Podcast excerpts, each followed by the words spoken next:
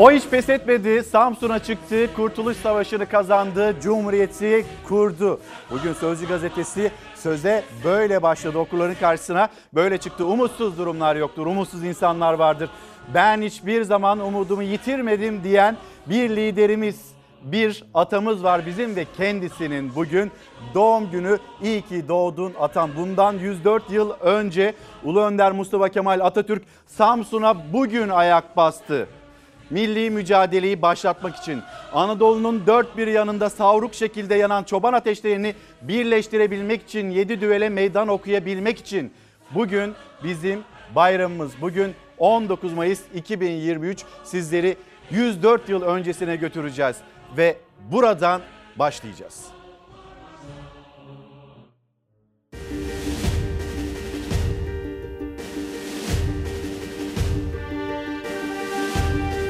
Anadolu'da işgalcilerin hakimiyetinin sürdüğü, milletin umutlarının tükendiği bir anda umudun ateşi on dokuz Mayıs bin dokuz yüz on dokuz'da Samsun'da yakıldı. Bir kıvılcım olarak başlayan o ateş, istiklal aşkıyla yanıp tutuşan Türk halkının yüreğine düştü. Bağımsızlık yolunda atılan ilk adımla bir millet yeniden ayağa kalktı. bin dokuz yüz on sekiz'in sonlarında dört yıl süren savaşın ardından Osmanlı Devleti, Almanya'nın yanında girdiği Birinci Dünya Savaşı'ndan mağlup ayrıldı. Mondros Anlaşması'na imza attı. Tüm yeraltı kaynaklarının kullanım haklarını ve ordu üzerindeki emir haklarını İtilaf devletlerine verdi.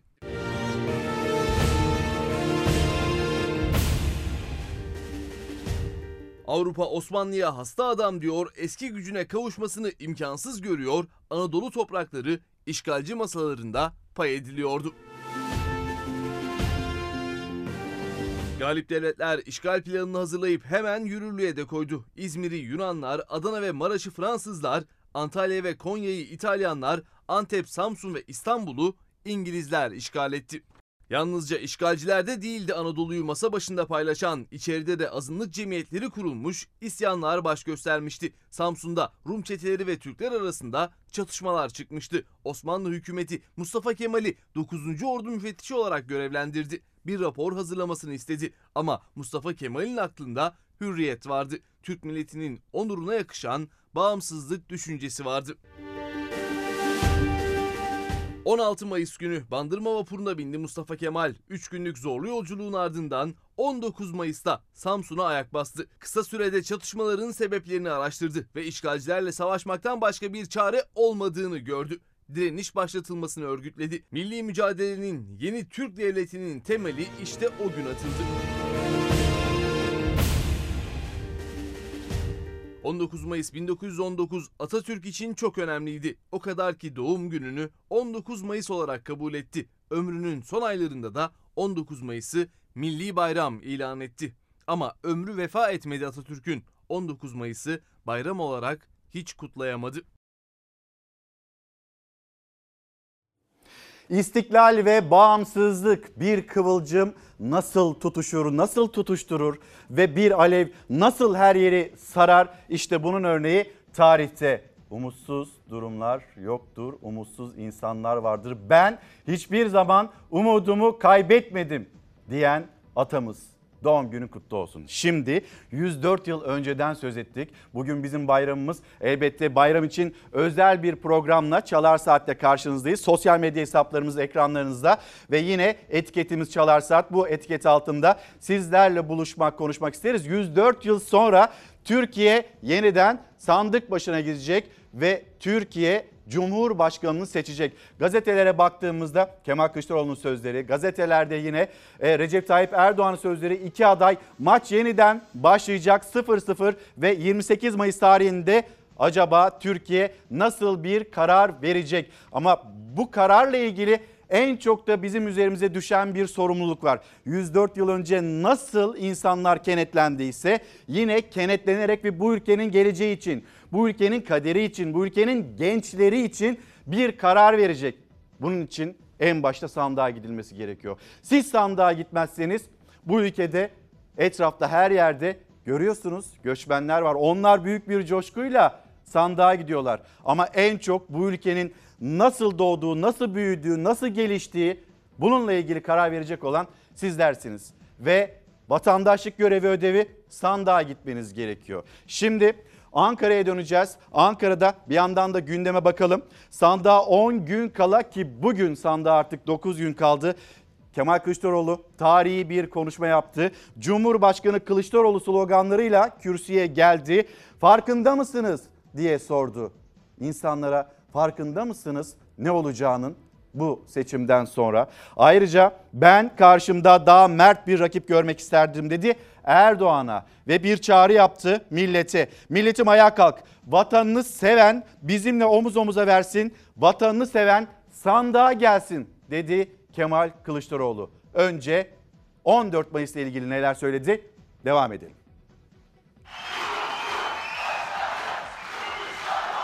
yirmi sekiz Mayıs günü Cumhuriyetimiz için, devletimiz ve milletimiz için yeniden çok önemli bir seçime gidiyoruz. O gün, yani yirmi sekiz Mayıs günü iki aday ve iki farklı anlayış. Altını bir kez daha çizeyim. İki aday ve iki farklı anlayış daha önce bir seçimi olmamış gibi sıfırdan milletimizin karşısına çıkacak. İlk turda sandıktan bu iktidara karşı memnuniyetsizlik ve değişim mesajı çıktı. Erdoğan iktidarının küstahlığına ilk turda çok güçlü bir şekilde dur dedik. Çünkü milletimin oyunun yarısını bile alamadılar. İktidar partisinin oyları önemli ölçüde eridi. Neticede AK Parti yedi puan geriledi. Maalesef bir demokrasi şöleni ve huzur havası içinde geçmesi gereken bir seçim süreci Erdoğan'ın yalan ve iftira kampanyalarıyla gölgelendi. Açıkçası ben karşımda, bir daha söyleyeyim, açıkçası ben karşımda daha mert, daha yürekli bir rakip görmek isterdim. Siyasi kültürümüz bir kez daha lekelendi. Siyasi kültürümüz bir kez daha lekelendi. Ancak milletimizi çaresizlik içinde iftira ve karalama kampanyalarıyla aldatmaya çalışanlar amaçlarına ulaşamadılar. Milletimiz bize de çok etkili başka bir mesajı verdi. Kimi vatandaşlarımız sandığa gitmedi. Kimi sandığa gidip tepkisel oy kullandı. Kiminin de eli istemeye istemeye Erdoğan'a gitti. Çünkü mevcut yönetimin kara propagandasına maruz bırakıldı bu vatandaşlarımız. Biz de sizlerin mesajlarını aldık. Bu güzel memleketimizde adalet, bereket ve huzuru getirmek için ulaşmamız gereken daha milyonlarca vatansever insanımız var. Tüm tutanaklar elimizdedir. Altını bir daha çizeyim. Tüm tutanaklar elimizdedir. Tek bir oyun dahi hakkını yedirmeyeceğiz. Biz Y S K'ya gerekli tüm itirazları yaptık. Son bir oy dahi, son bir oy dahi doğru yazılana kadar tepelerindeyiz. Ancak bu seçim bir kez daha gösterdi ki bunların usulsüzlük ve ahlaksızlıkları sınır tanımıyor. yirmi sekiz Mayıs tarihinde hakkını yedirmeyecek, her koşulda güvenebileceğimiz çok daha fazla yiğit, kadın ve erkek sandık görevlisine de müşahidede ihtiyacımız var. İşte o tarihi konuşmadan bir kesit, başka sözleri de var. Bak Erdoğan ve farkında mısınız diye yine vatandaşlara seslendiği bölümler var. Onları da ekranlarınıza getireceğiz. Bir gündem toparlaması yapalım hep birlikte.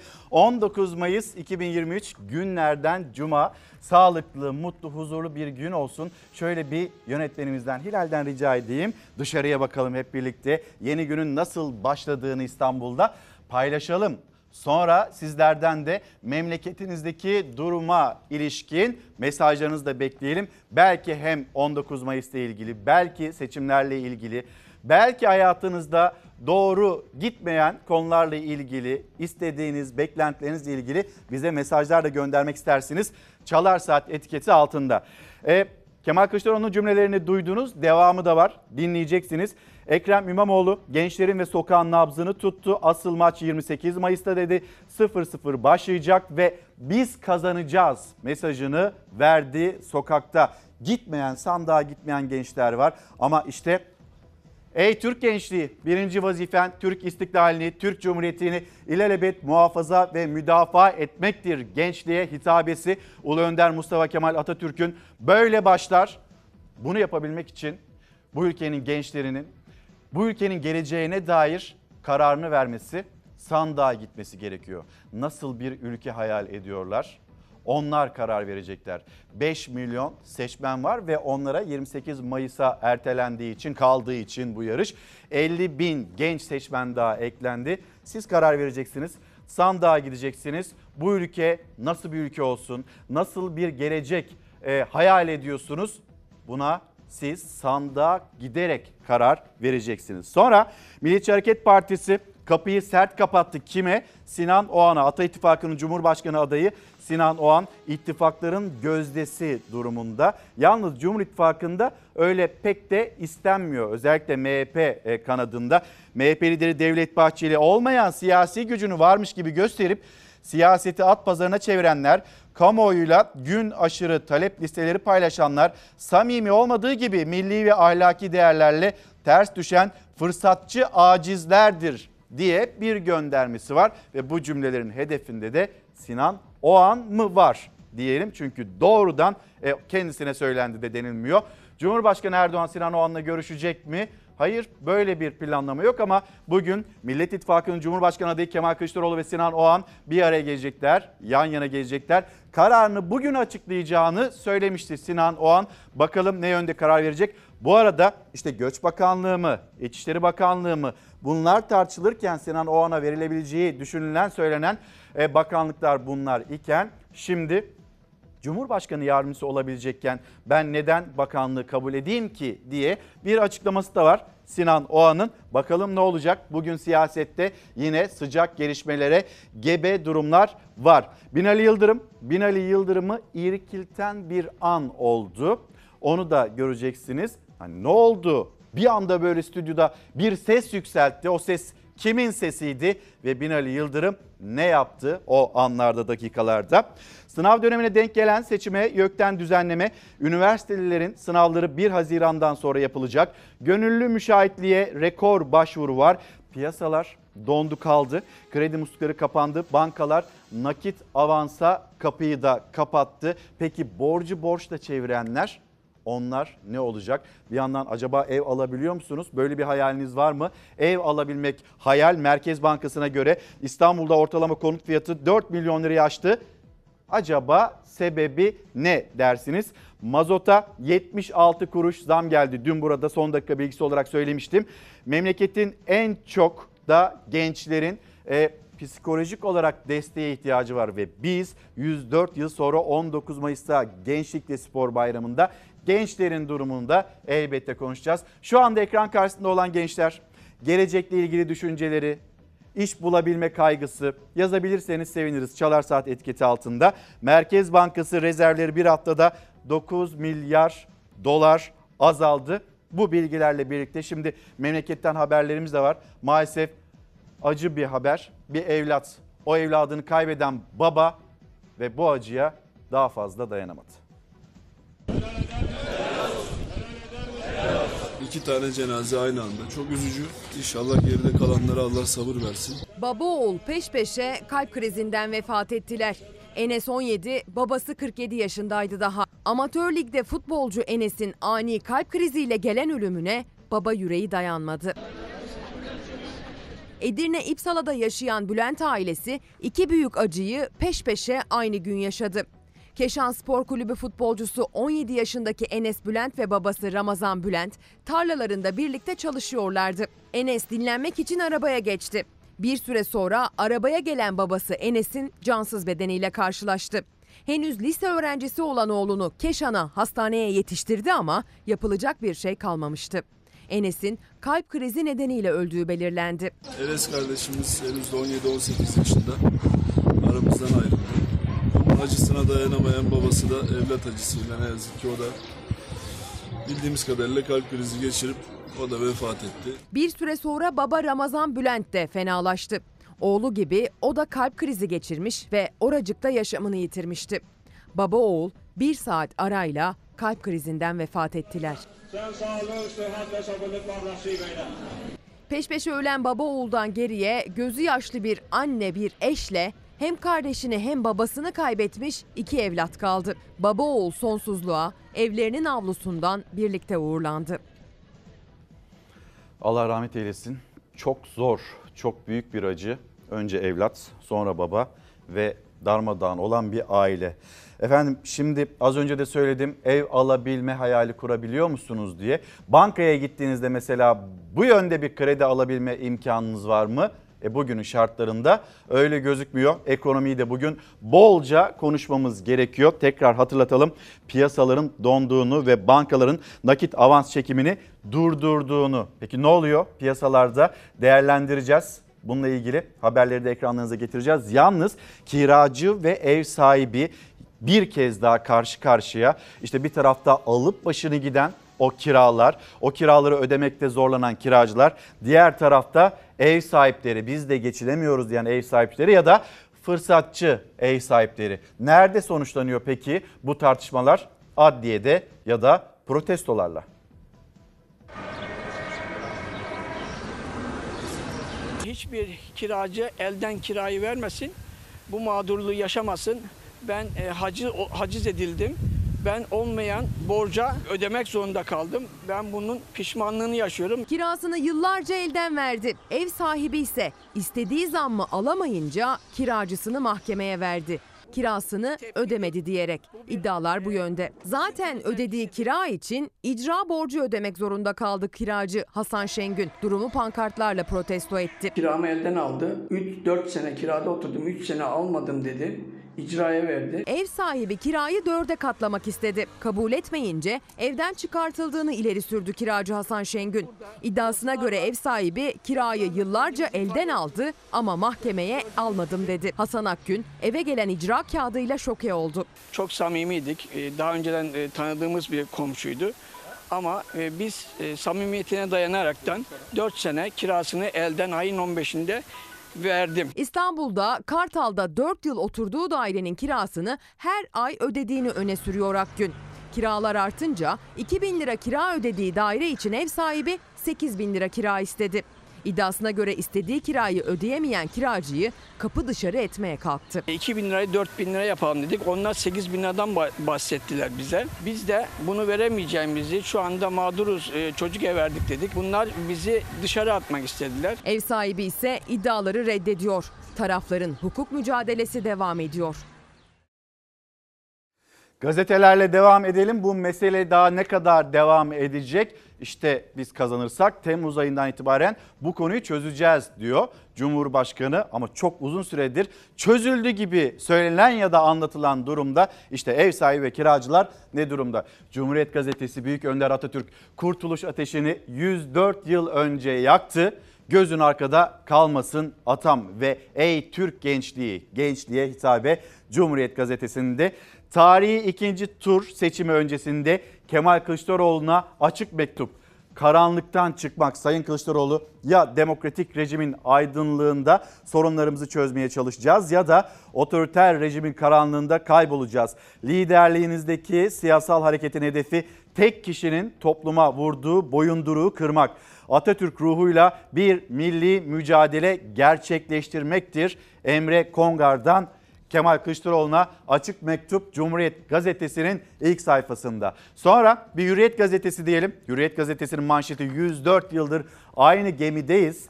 Büyük Önder Mustafa Kemal Atatürk'ün esaret altındaki bir milletin bağımsızlığı için Bandırma vapuruyla yola çıkıp Samsun'a ayak basmasının üzerinden tam yüz dört yıl geçti. Milli mücadele meşalesinin yakıldığı günü kutluyoruz.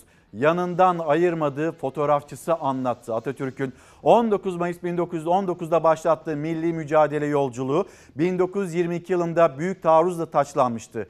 Vefatına kadar Atatürk'ün kişisel fotoğrafçısı olan Ethem Hamdi Tem, büyük taarruzun başladığı an olan yirmi altı Ağustos bin dokuz yüz yirmi iki sabahı saat sıfır beşte Afyon Kocatepe'de çektiği o efsane kareyi bakın nasıl anlatıyor diyor Hürriyet gazetesi ve yine gazetesinde buna yer veriyor. Mültecileri evlerine göndereceğim. Kemal Kılıçdaroğlu dünkü tarih konuşmasından. Kılıçdaroğlu milletimize bize güçlü, milletimiz bize güçlü mesajlar verdi. Mesajları aldık. Terör ve sığınmacılar üzerinden yaptığı sert açıklamalardaysa ikinci tur stratejisinin işaretini verdi. Daha net, daha somut, daha böyle hedefe yönelik mesajlar verecek ikinci tur oylama öncesinde Kemal Kılıçdaroğlu. Rekor oyla kazanacağız. Bu çıkışta Cumhurbaşkanı Erdoğan'a ait İstanbul teşkilatlarıyla sonuçları değerlendirdi ve ikinci turda rekor oy ve oranda milletimizin Cumhurbaşkanı görevini tekrar bize tevcih edeceğine inanıyoruz dedi. Bakın farkındaysanız sözler, söylemler ve bir tarafta da seçmeni diri tutma anlayışı, onlara seslenme çabası. Maç sıfır sıfır. yirmi sekiz Mayıs'ta sandığa gidilecek. Kim daha fazla ve coşkuyla sandığa giderse ipi önde o göğüsleyecek. Peki Sabah gazetesiyle ilerleyelim. Stratejilerden ilerlerken Kılıçdaroğlu'nun tarihi konuşması, ona da değineceğiz ama nasıl bir stratejiyle ilerliyor Cumhur İttifakı ve Cumhurbaşkanı adayı Recep Tayyip Erdoğan? Dün bedava ev dediler, şimdi kapıya koydular. Başkan Erdoğan depremzedeleri otelden kovan C H P'nin içinde bulunduğu durumu tarif etti. Helalleşme tiyatrosunun yerini faşizmin en rezil hali aldı diye bir yorum var. Millet İttifakı'ndan hiçbir isim, hiçbir liderden böyle bir yaklaşım olmamasına rağmen yine Sabah gazetesinin manşetinde böyle bir değerlendirme yer alıyor ve Cumhurbaşkanı Erdoğan'ın sözleri. Deprem bölgesine gönderdikleri yardımları kesmekten, otelleri, depremzedeleri kapı dışarı etmeye kadar her türlü rezilliği sergiliyorlar. Yalanla sonuç alamadın, birinci turu kazanamadın. İkinci turda da bu yalanlarla sonuç alamazsın. Türkiye'nin neresinde bir depremzedeyi otelden atmışız? Cumhurbaşkanı Erdoğan ikinci tur kampanyasına muhalefetin depremzedelere hakaret ettiği iddiasıyla başladı.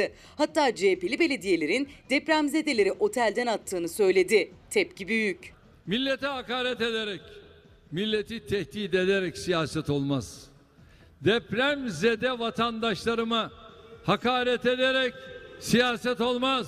Resmen depremzedeleri kullanarak oy devşirmeye çalışan bir ahlakla karşı karşıyayız. Seçim kampanyası değil, bir iftira kampanyası kurmuş durumda. Kemal Kılıçdaroğlu ve Millet İttifakı'nın defalarca ziyaret ettiği, konutların bedava verileceğini söylediği deprem illerinde beklediği oyu alamadı. Bu sonuçlara ilişkin sosyal medyada yazılanlara karşı da ilk gün açıklama yaptı Kılıçdaroğlu. Lütfen deprem bölgesi insanımıza söyleyeceğimiz her şeyde on düşünelim bir diyelim. Hiçbir siyaset o insanların kalbini kırmaya değmez. Her bir vatandaşımız, hele hele depremzedelerimiz, politik tercihi ne olursa olsun benim başımın üstündedir. Kılıçdaroğlu'nun açıklamasına rağmen sosyal medyada yazılanları muhalefet dile getirmiş gibi konuştu Erdoğan. Muhalefetin seçim sonrası depremzedelere yardımları kestiğini söyledi. Hatta depremzedelerin misafir edildikleri otelden çıkarıldığını. Yani bekledikleri oyları alamadıkları için işte bir daha buralara destek, yardım vesaire yok gibi ifadeler. Tam da bunu yapıyorlar. Bunu gören vatandaş diyor ki vay vay vay, Cumhuriyet Halk Partisi bunu demiş. Onlar depremzedeleri suistimal ederler ama Cumhuriyet Halk Partisi asla ve asla böyle bir şey yapmaz. Meğer bunların insanlıkla irtibatları da kopmuş. Kimsenin kimsenin otelden attığı yok. Otellerden atıyorlar demek yine birinci turdaki gibi yalana sarılmaktır. Erdoğan'ın depremzedeleri otelden çıkardığını iddia ettiği Tekirdağ Büyükşehir Belediyesi de açıklama yaptı. Cumhurbaşkanlığı kararnamesi çerçevesince belirlenen para limiti dolduğu için valilikle koordineli olarak depremzedelerin AFAD'a ait konaklama merkezlerine nakli söz konusu dedi. Depremzedelerin belediyenin kiraladığı otelde misafir edildiğini söyledi. Deprem bölgesi bir türlü toparlanamayıp geçici konteyner kentleri yeterince kurulamayınca İlgili daireye gerekli talimatlar verilerek süre uzatılmıştır. Konunun çirkin bir şekilde siyasete alet edilmesi oldukça düşündürücüdür. Ben yaklaşık yüz gün üzerinde Malatya'dayım.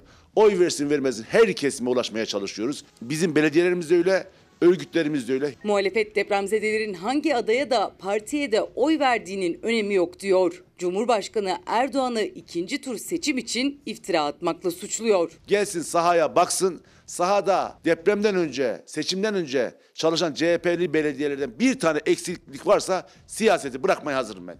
Tamamen yalan. Ve şimdi Kemal Kılıçdaroğlu Millet İttifakı'nın Cumhurbaşkanı adayı ve doğrudan Erdoğan'a seslenişi. Erdoğan'la bir konuşalım. Erdoğan, sen değil misin terör örgütleriyle defalarca masaya oturan, kapı arkalarında milletimizden gizli gizli pazarlıklar yapan, senin ne haddine bizim vatan sevgimizi sorgulamak, senin ne haddine bize kara çalmak? Buradan, buradan açık ve tekrar ilan ediyorum. Bütün vatandaşlarıma ilan ediyorum.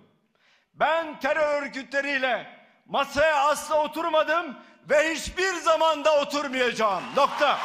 Erdoğan, sen değil misin FETÖ'yü besleyip büyüten, ayağına kadar giden, ne olursun, ne olursun yalvarıyorum geri dön diyen sen değil misin? Sen değil misin onunla el ele verip milletin ordusuna, şanlı Türk Silahlı Kuvvetlerine kumpas kuran? Ben hiçbir zaman Mehmetçiğimize kumpas kuranlarla yan yana, yan yana durmadım. Asla ve asla durmayacağım. Nokta. Erdoğan, sen ülkenin sınırlarına ve namusuna sahip çıkmadın. Bu ülkeye bile bile on milyondan fazla mülteci getirdin. Bu da yetmedi. İptal oy sağlamak için Türkiye Cumhuriyeti vatandaşlığını haraç mezat sattın. Kendi vatandaşlarımızı mülteci korumuna düşürdün. Buradan ilan ediyorum, ben iktidara gelir gelmez tüm mültecileri evlerine göndereceğim. Nokta.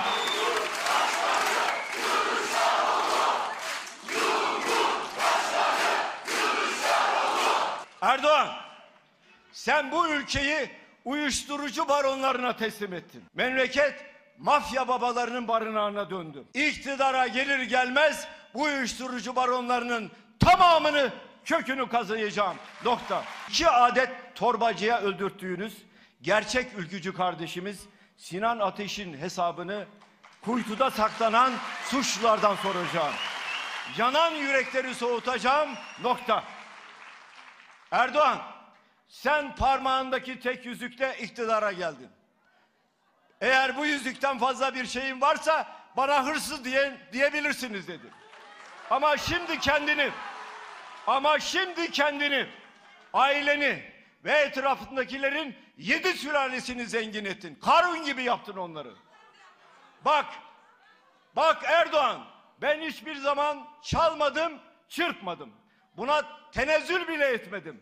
Buradan ilan ediyorum. Devletin ve milletin beş kuruşunda gözü olanın, Beytülmal'e el uzatanın gözünü çıkaracağım, gözünü çıkaracağım ve alacağım o paraları.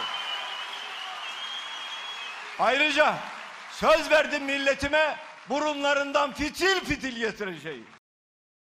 Millet İttifakı sahada, bir yandan da Sinan Oğan'la bugün Kılıçdaroğlu'nun kuracak olduğu temasta. Ata İttifakı'nın bileşenleriyle istişare edeceğiz. Tabanımızla, bize imza verenlerle ve en doğru kararı vereceğiz. Olmayan siyasi gücünü varmış gibi gösterip siyaseti at pazarına çevirenler, kamuoyuyla gün aşırı talep listeleri paylaşanlar, samimi olmadığı gibi milli ve ahlaki değerlerle ters düşen fırsatçı acizlerdir.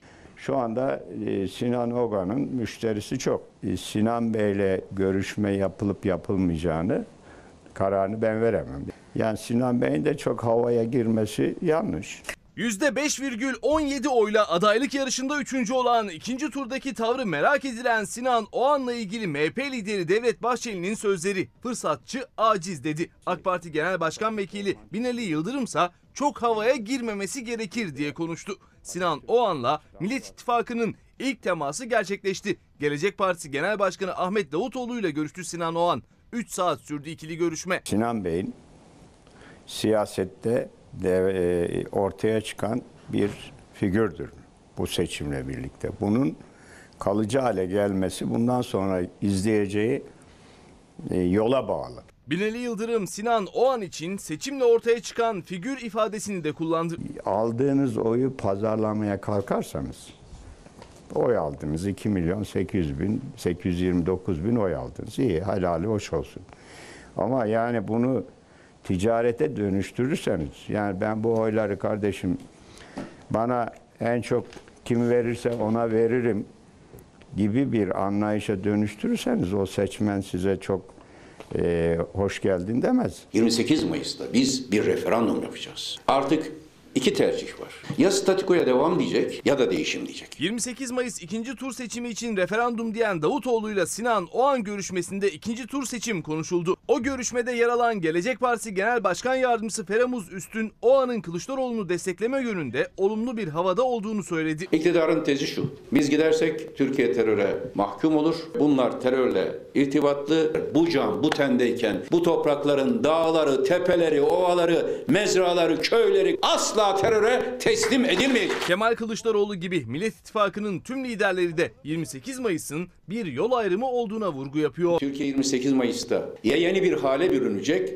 ya da kurumsal çürümenin, yozlaşmanın yol açtığı bir çöküşe gidecek. Biz bu ülkenin çöküşe gitmesine asla izin vermeyeceğiz. Seçimi vatandaş için kazanmak için değil, kendileri için kazanmak için, kendi bekaları için kazanmak için terör örgütlerinin propagandasını bile yapan, terör örgütlerini meclis sokan iktidardaki bir kötülük anlayışıyla karşı karşıyayız. Kutuplaşmış bir iklimde mahalle duvarlarını artık yıkmak istediğinizi, ayrımcılığı istemediğinizi anlatın. Türkiye'den vazgeçmediğinizi fakat kalmak için mümkün olan taleplerinizi anlatın. Adaletin, hakkın, fırsat eşitliğinin nedenli hayati olduğunu anlatın. Deva Partisi lideri Ali Babacan gençlere seslendi. Anne babası ya da akrabası ilk turda Erdoğan'a destek veren ya da sandığa gitmeyen gençlere. Binali Yıldırım dün katıldığı televizyon programında Sinan Bey'in çok havaya girmesi yanlış dedi. Böyle bir uyarısı var kendisine. Bir de bir an yaşandı. O ekrandayken bir ses yükseldi stüdyoda. Birlikte bakalım. Şöyle izlediniz mi siz? Ha, gördüm gördüm. Yani böyle... Niye bu kadar sinirlenmiş acaba? Yani genelde Kemal Bey çok böyle sinirli videolar... Buradayım be, buradayım. Siz de buradasınız. Vallahi de billahi de sonuna kadar mücadele edeceğim. Buradayım. Siz ilk kez mi izliyorsunuz? Duydum da ilk defa görüyorum. Biz de buradayız efendim. Buyursun gelsin. Biz yirmi senedir buradayız. Buradayım be, buradayım dediği anda... Stüdyoda ses o kadar yüksek geldi ki belli ki Binali Yıldırım şöyle bir etrafına baktı. Hani ne oluyor diye. Neyse bunu da konuşuruz. Şimdi reklamlara gideceğiz. Bu arada bir hatırlatmamız var. Öyle gidiyoruz reklamlara, hızlı bir şekilde de döneceğiz. Durmak yok. İktidar olacağız. Ata ittifakı güneş gibi parlayacak. Seçmen ikinci tur dedi. Gözler en kritik tarihe kilitlendi. yirmi sekiz Mayıs'ta Türkiye on üçüncü Cumhurbaşkanı'nı seçecek. Sandık yolunda da liderler, siyasetçiler seçmene Fox ekranlarından seslenecek. seksen altı milyonun iktidarı geliyor. Sorgulayan, saklamayan ekranda Fox'ta yine tüm sorular yanıt bulacak. İlker Karagöz'ün moderatörlüğünde Fox Haber Genel Yayın Yönetmeni Doğan Şentürk, Fox Ana Haber Enkırmeni Selçuk Tepeli, Fox Haber Ankara temsilcisi Tülay Yunal Öç'ten ve Fox Haber Ankara Haber Müdürü Engin Yılmaz soracak, liderler anlatacak. Liderler Fox'tanın konuğu İstanbul Büyükşehir Belediye Başkanı Ekrem İmamoğlu. Oyumuz on üçüncü Cumhurbaşkanımız Kemal Kılıçdaroğlu'na. Liderler Fox'ta canlı yayınla bu akşam Fox'ta. Efendim bir kez daha günaydın. Çalar Saat'te beraberiz ve Sözcü Gazetesi yazarı Deniz Zeyrek şu anda yanımızda. Hem bir on dört Mayıs'ı konuşalım Deniz abi, hem yirmi sekiz Mayıs'ı konuşalım. Ama en başta bugün on dokuz Mayıs. on dokuz Mayıs bizim bayramımız, atamızın da doğum günü. E buradan başlayalım. Evet. Bugünkü yazına gelmeden önce buradan bir başlayalım. Evet, bugün Atatürk'ün Samsun'a ayak bastığı ve Kurtuluş Savaşı'nı fiilen başlattığı gün. Aradan yüz dört yıl geçti. Ve e, çok kısa bir sürede bak bin dokuz yüz on dokuz e, bin dokuz yüz yirmi üç yani dört yıl gibi kısa bir sürede büyük bir savaş. Yani düşün, kendisi sözü var ya, C H P kurultayında söylüyor. uçurumun kenarındaki yıkık bir ülke. O ülkeyi aldı, bin dokuz yüz yirmi üçte Cumhuriyeti ilan ettiler ve müthiş bir gelişme sağladılar. bin dokuz yüz otuz sekizde ölene kadar Atatürk, sanayileşme, işte ekonomi modeli vesaire, bayağı bir devlet kuruldu. Yani dünyanın tanıdığı yeni bir toplum, kendi söyle diyor ya, yeni bir sosyete baktığı. O konuşucu evet. Şeyde C H P kurultayında öyle diyor. Yeni bir sosyete, yani sosyete Fransızca'da toplum, toplum. karşılığında kullanılıyor. Böyle bir cumhuriyet yarattı ee, ve gerçekten hani o kadar zor koşullarda başladılar ki, İstanbul işgal altında, her taraf işgal ordularıyla dolu, Anadolu paramparça olmuş.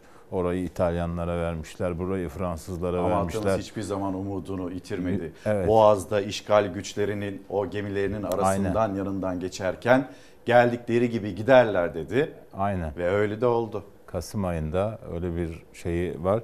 Ben e, aslına bakarsan e, bugünün tabii gençlik e, bayramı da olduğu için aynı evet. zamanda Atatürk'ün gençliğe hitabesinin son bölümünü okumak isterim. Lütfen. Ne diyor atamız? Ey Türk istikbalinin evladı, işte bu ahval ve şerait içinde dahi vazifen Türk istiklal ve cumhuriyetini kurtarmaktır. Muhtaç olduğun kudret damarlarındaki asil kanda mevcuttur. Ben bu aralar ya ne yapacağız falan diyen herkese aynı şeyi söylüyorum. Muhtaç olduğun kudret damarlarındaki kanda mevcuttur. O kadar. En böyle kendini düşmüş hissettiğin anda, umutsuz hissettiğin anda bir söz gelir ya aklına. Evet. Umutsuz durumlar yoktur. Umutsuz evet. insanlar vardır. Ben hiçbir zaman umudumu yitirmedim diyen Ulu Önder Mustafa Kemal evet. Atatürk. Yitirseler nasıl de eğer, da toparlar insanı? Yitir, yitirseler de eğer umutlarını onlar anahtarı teslim ederlerdi Yunanistan'a, İngilizlere. Bugün de böyle bir Anadolu'da Türkiye Cumhuriyeti gibi bir devlette olmazdı yani. Güneyimizde Fransızlar, işte Antalya civarında İtalyanlar, böyle bölünmüş bir tarafta Ege'de, Ruslar. Yunanistan. Yani düşün, Stalin bin dokuz yüz kırk beş yılında bile hala Boğazları, Artvin'i, Ardahan'ı almak istiyordu yani, düşün. Öyle bir şey içinde. Hani şimdi diyorlar ya etrafımız ateşten, ya ateşten gömlek yani. O zaman da ateşten gömlek, bombalar yağıyordu, yedi düvel birleşmiş, sana savaş açmış vesaire. Ve sen de bütün olumsuzluklara rağmen ya o, o Mehmetçik aç, susuz, perişan yani o, o kadar, hele mesela Çanakkale Zaferi yani sen o, o topraklarda büyüdün. Ee, geçen gün e, kızıma anlattım, taburcu kelimesi nereden gelir bilir misin dedim, yok bilmiyorum dedi. Ee, hastaneden direkt tedavi olup tabura gidenlere taburcu diyorlar ve hastaneden ayrılma fiili ülkemizde taburcu diye kalmış artık. Düşünebiliyor musun? Evet. Böyle böyle bir ülkede yaşıyoruz. Onun için hepsi çok anlamlı. Yani iktidar yirmi bir senedir işte on dokuz Mayıs'ı, yirmi üç Nisan'ı, yirmi dokuz Ekim'i ne kadar değersizleştirmeye çalışsa da Atatürk'ü, Samsun'a ayak basanları nasıl anmadıkları da hala hafızamızda. Tabii, tabii. on dokuz Mayıs bin dokuz yüz on dokuzda Samsun'a ayak basan heyet diye atasız bir şekilde mücadeleyi evet. anlatmaya çalışanlar, Vahdettin'i daha yukarıya koymaya çalışanlar, bunların hepsine tanıklık edilmedi yani, mi? Bir değişik savunmalar getiriyorlar da ben kendilerine şunu söyleyeceğim yani, Tayyip Erdoğan'sız A K P, AK Parti olur mu? Madem liderin önemi yok, heyet önemli. Hadi çıkarın bakalım. Tayyip Erdoğan'sız AK Parti anın.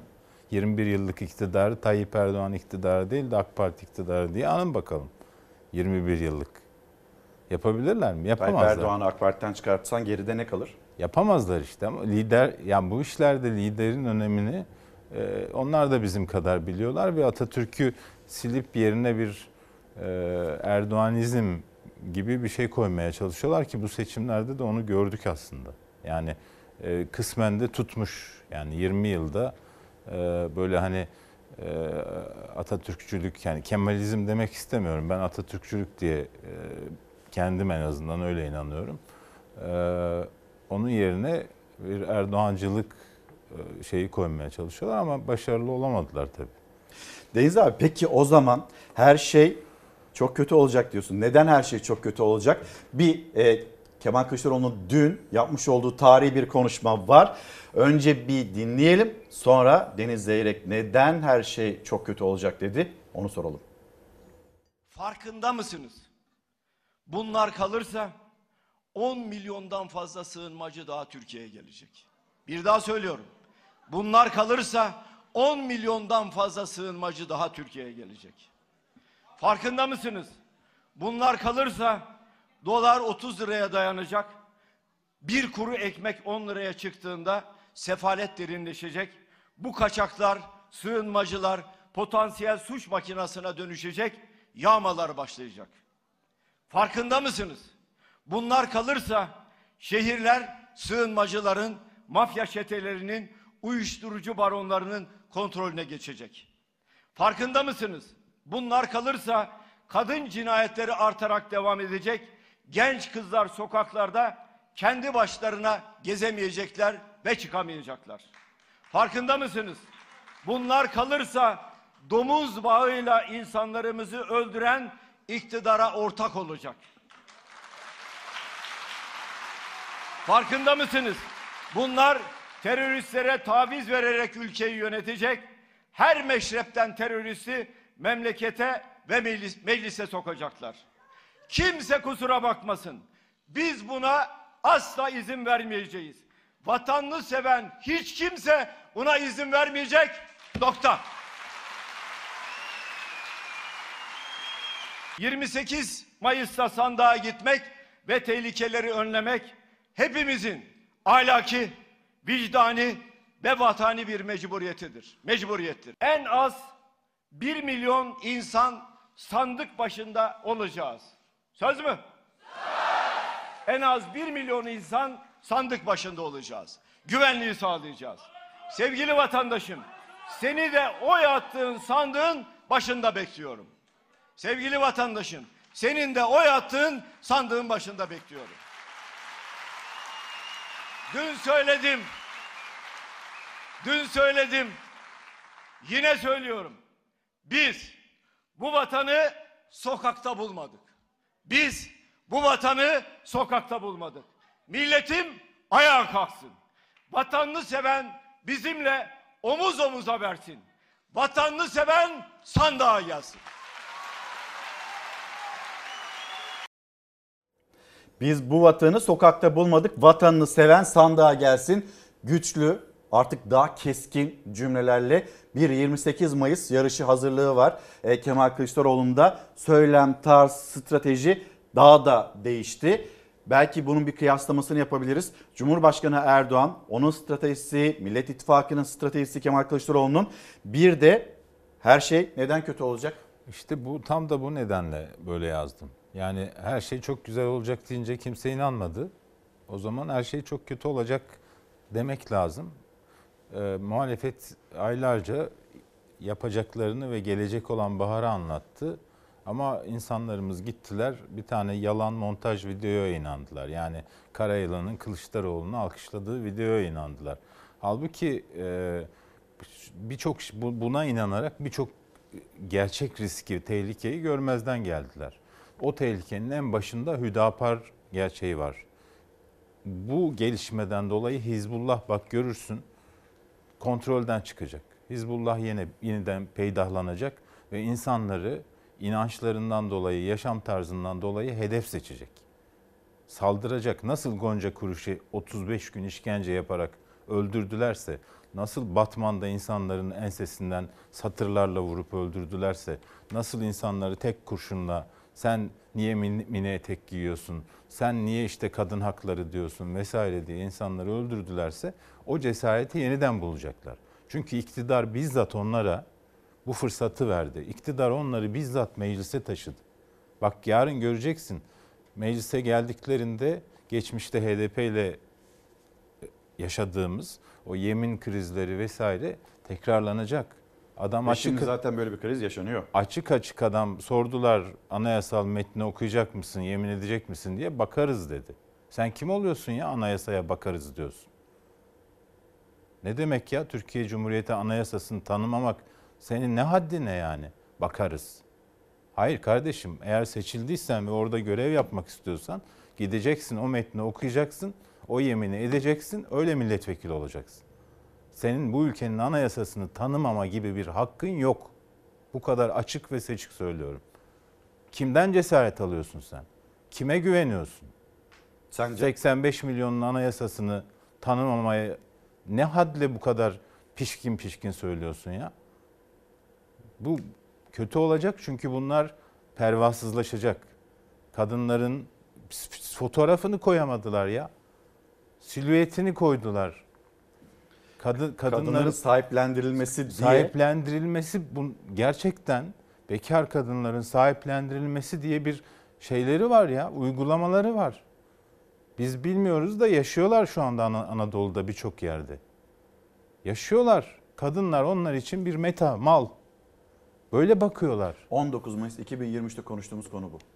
Evet. Yani Atatürk'ün Samsun'a ayak bastığı tarihten yüz dört yıl sonra biz Atatürk'ün o dönem mücadele ettiği bu tür medeniyet dışı şeyleri konuşmak zorunda kalıyoruz.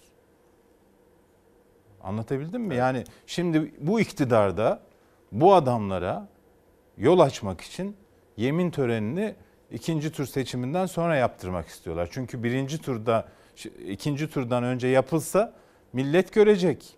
Milliyetçi M H P seçmeni bunların yüzünü görecek.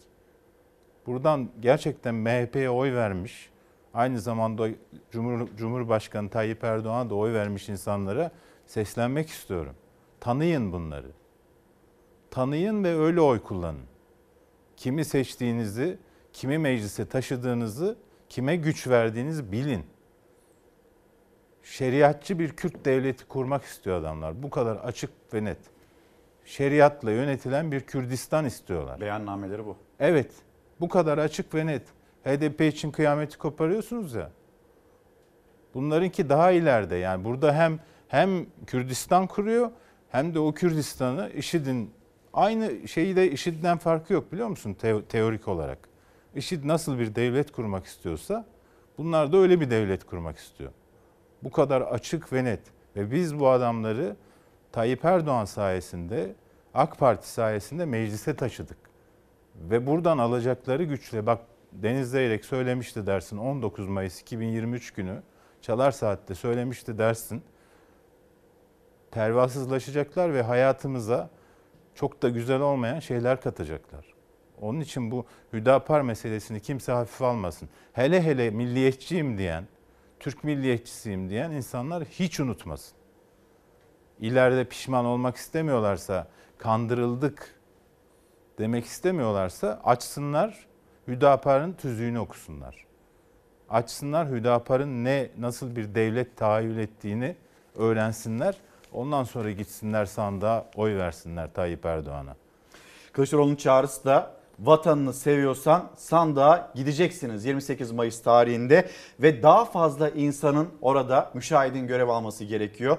Ve sizler de bizler de aslında görevliyiz. Gittiğimiz sandıkta oyumuzu kullandıktan sonra sandıklar açılırken başında durabiliriz. Kontrolünü bizler de yapabiliriz. Hatta fotoğrafını bile çekebiliriz o e, tutanağın, ıslak imzalı İlker. Tutanağın fotoğrafını da çekebiliriz. Bizim de o sandığın başında olmamız gerekiyor. İlker şöyle bir sorun var orada. Ben yani son birkaç gündür bu işlerle uğraşan insanlarla görüşüyorum. Bir tane yazılım var, şey uygulama var, evet. Cep telefonuna yüklüyorsun. Sonuçları giriyorsun, hemen C H P Genel Merkezi'nde düşüyor. Düşüyor sistem. Ve bir saat içinde bütün seçim sonuçlarını görme şansın oluyor. Bu sistem çalışmasında bir sıkıntı yok. Ama nerede bir sıkıntı var biliyor musun? Nerede? Bütün sandık görevlileri, yani çoğunluğu ve orada o verileri işleyen ekip, ekibin önemli bir bölümü altmış altmış beş yaş üstü. Ve birçoğunda da tuşlu telefon var. Akıllı telefonda da bu verileri girme vesaire falan gibi bir durum olmuyor. Onun için şunu yapmaları gerekiyor. Bu işleri verdikleri insanların bu işlerden anlıyor olması lazım. Ve bir akıllı telefonun olması lazım. Buna dikkat etmeleri lazım. Ben önemli. ben görevlendirdim, tamam o, o sandıkta üç kişi var demekle olmuyor. O sandığa koyduğun insanın o verileri girip sana ulaştırabilecek durumda olması lazım. Yani torunumu da götüreyim de telefonumu vereyim torunum girsin ya da torunum kendi telefonuyla girsin durumları olmasın. O kadar çok insanla konuştum ki hepsi aynı şeyi söylüyor. C H P Genel Merkezi'ndeki o verilerin değerlendirildiği yerde de aynı. Yaş ortalaması biraz yüksek. Yani buradan yanlış anlamasınlar. Yani ama bu, bu iş artık çok pratik, çok hızlı. Yeni Z kuşağı canavar gibi bu işleri yapıyor. Dolayısıyla oraya bir yönelseler, bu bir milyon kişiyi biraz da o şekilde seçseler çok daha mantıklı olur. Şimdi çok hızlı birkaç ses var. Cumhurbaşkanı Erdoğan, sonra bilgilendirme, Ümit Özdağ'dan bir açıklama. Hemen onları ekranlarınıza getirelim. Önce Cumhurbaşkanı Erdoğan. Geçtiğimiz günlerde yolda giderken bir şoför esnafımızın ekmek teknesinin arkasında şöyle bir yazı gördüm. Çekemeyen anten taksın. Bizim bu muhabbetimizi, sevgimizi çekemeyen de anten taksın mı?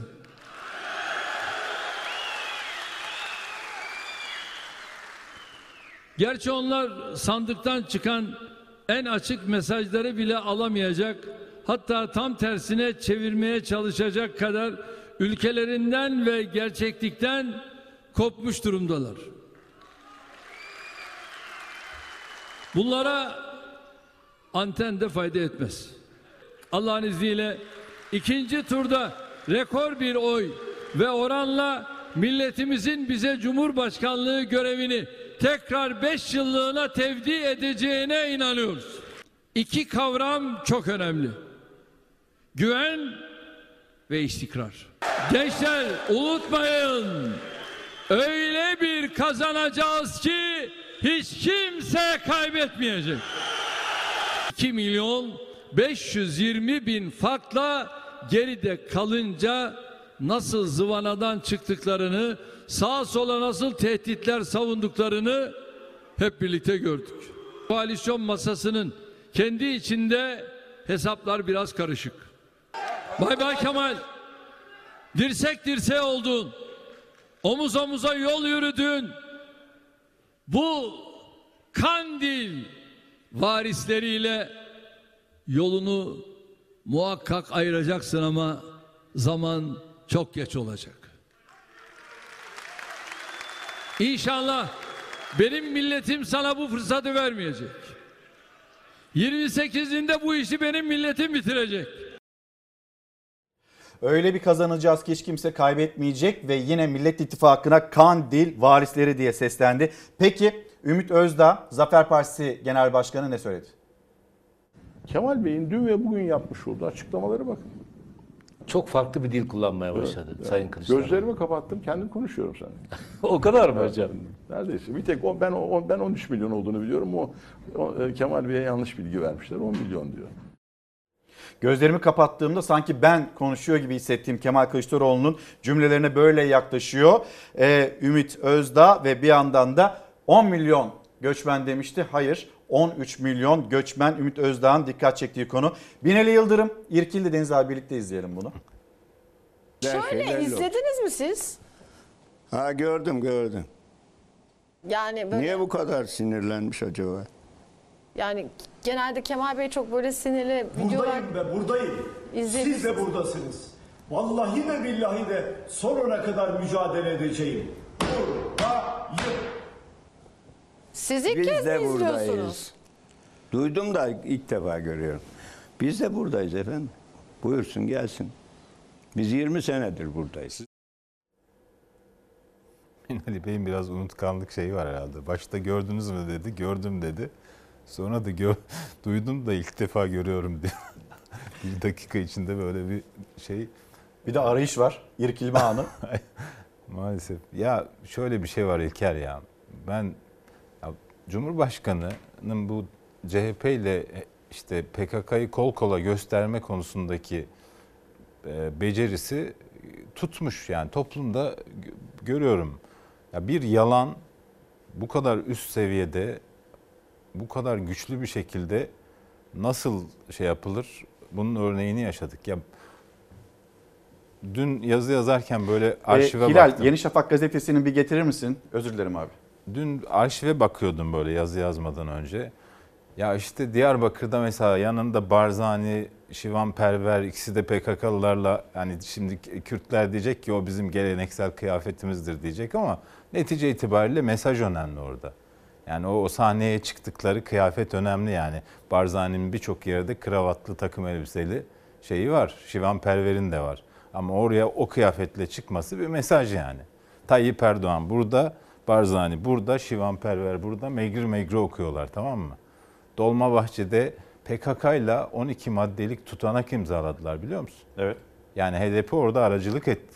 Aslında o şeyi Öcalan mesaj gönderdi İmralı'dan. Şartlarım yoktur, siz işte şey yapın, silah bırakmanın şartı olarak gösteriliyordu falan. Öcalan yok, on iki maddelik bir şey. Bizzat P K K'yla Türkiye Cumhuriyeti Devleti, aslında AK Parti, Tayyip Erdoğan protokol imzaladılar. Ya T B M M'den P K K'yla diyaloğu güvence altına alacak bir yasa geçirildi bu iktidar tarafından. Ama tamam teröristlerle kol kola olan? Olan Kılıçdaroğlu. Yeni Şafak gazetesinin yani, manşeti sana kim inanır yalancı.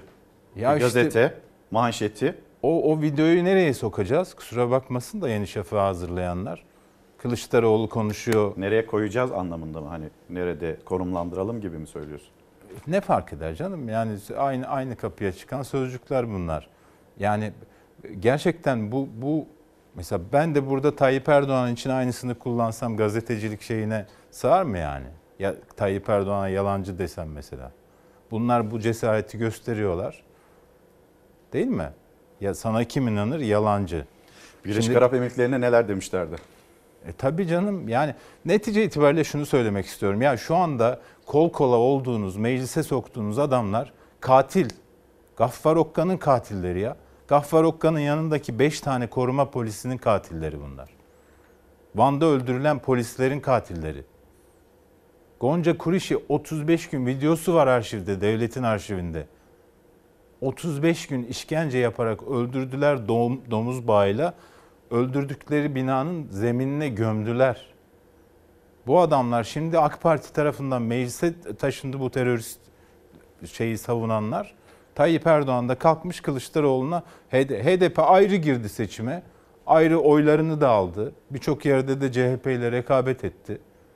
Gerçekten yani İzmir'de bile C H P'nin oylarını aldılar. Yani C H P ile rekabet ettiler İstanbul'da, Ankara'da. Yani ayrı bir parti olarak girdiler. altmış küsur milletvekili çıkardılar. Sen ne yaptın? Hizbullah'ın terörünü savunanları, Türkiye Cumhuriyeti'nin anayasasını tanımayanları kollarından tutup senin oylarınla meclise soktun. AK Partililerin, M H P'lilerin oylarıyla meclise soktun. Hüdapar toplasan yüz elli bin tane oy alıyor. Onunla da milletvekili falan çıkaramaz. Çıkarabilselerdi zaten bir önceki seçimde bağımsız girdiklerinde çıkarırlardı. Çıkaramadılar ama sen taşıdın. Terörü, terörü savunanları, bu ülkenin anayasasını tanımayanlarını, milletvekili yeminini etmeyeceğini beyan edenleri meclise taşıdın sen. Kol kola olmak neymiş orada bakacaksın. Yalan neymiş? Kime yalancı denir? Yalan söyleyene yalancı denir. Kılıçdaroğlu'nun konuşmasını kara yılana alkışlatan bir montaj video yaparsan ve bunu milyonlara izletirsen yalancı sen olursun. Bu, bunu gerçekten insanların aklıyla alay ediyorlar İlker. Ya al ekonomi mesela. Ya bankalar... Burada bir virgül koyar mısın? Ekonomiyle ilgili bir haberimiz var. Motorine zam geldi. İzleyelim. Bu çok önemli, konuşmamız gerekiyor. Buyurun. Motorine bakıyorum. Başka bir yere bakmıyorum. Çünkü motorin demek, gıda demek, yiyecek demek, ağaç demek, her şey demek. Üretim demek. Araç sahiplerine kötü haber geldi. Motorinin litresi gece yarısı zamlandı. Litre fiyatı yirmi liraya dayandı. Eskiden yüz liraya gidip geliyorduk. Şimdi dört yüz lira koyuyoruz. Gene fayda etmiyor yani. Yiyecek, gıda.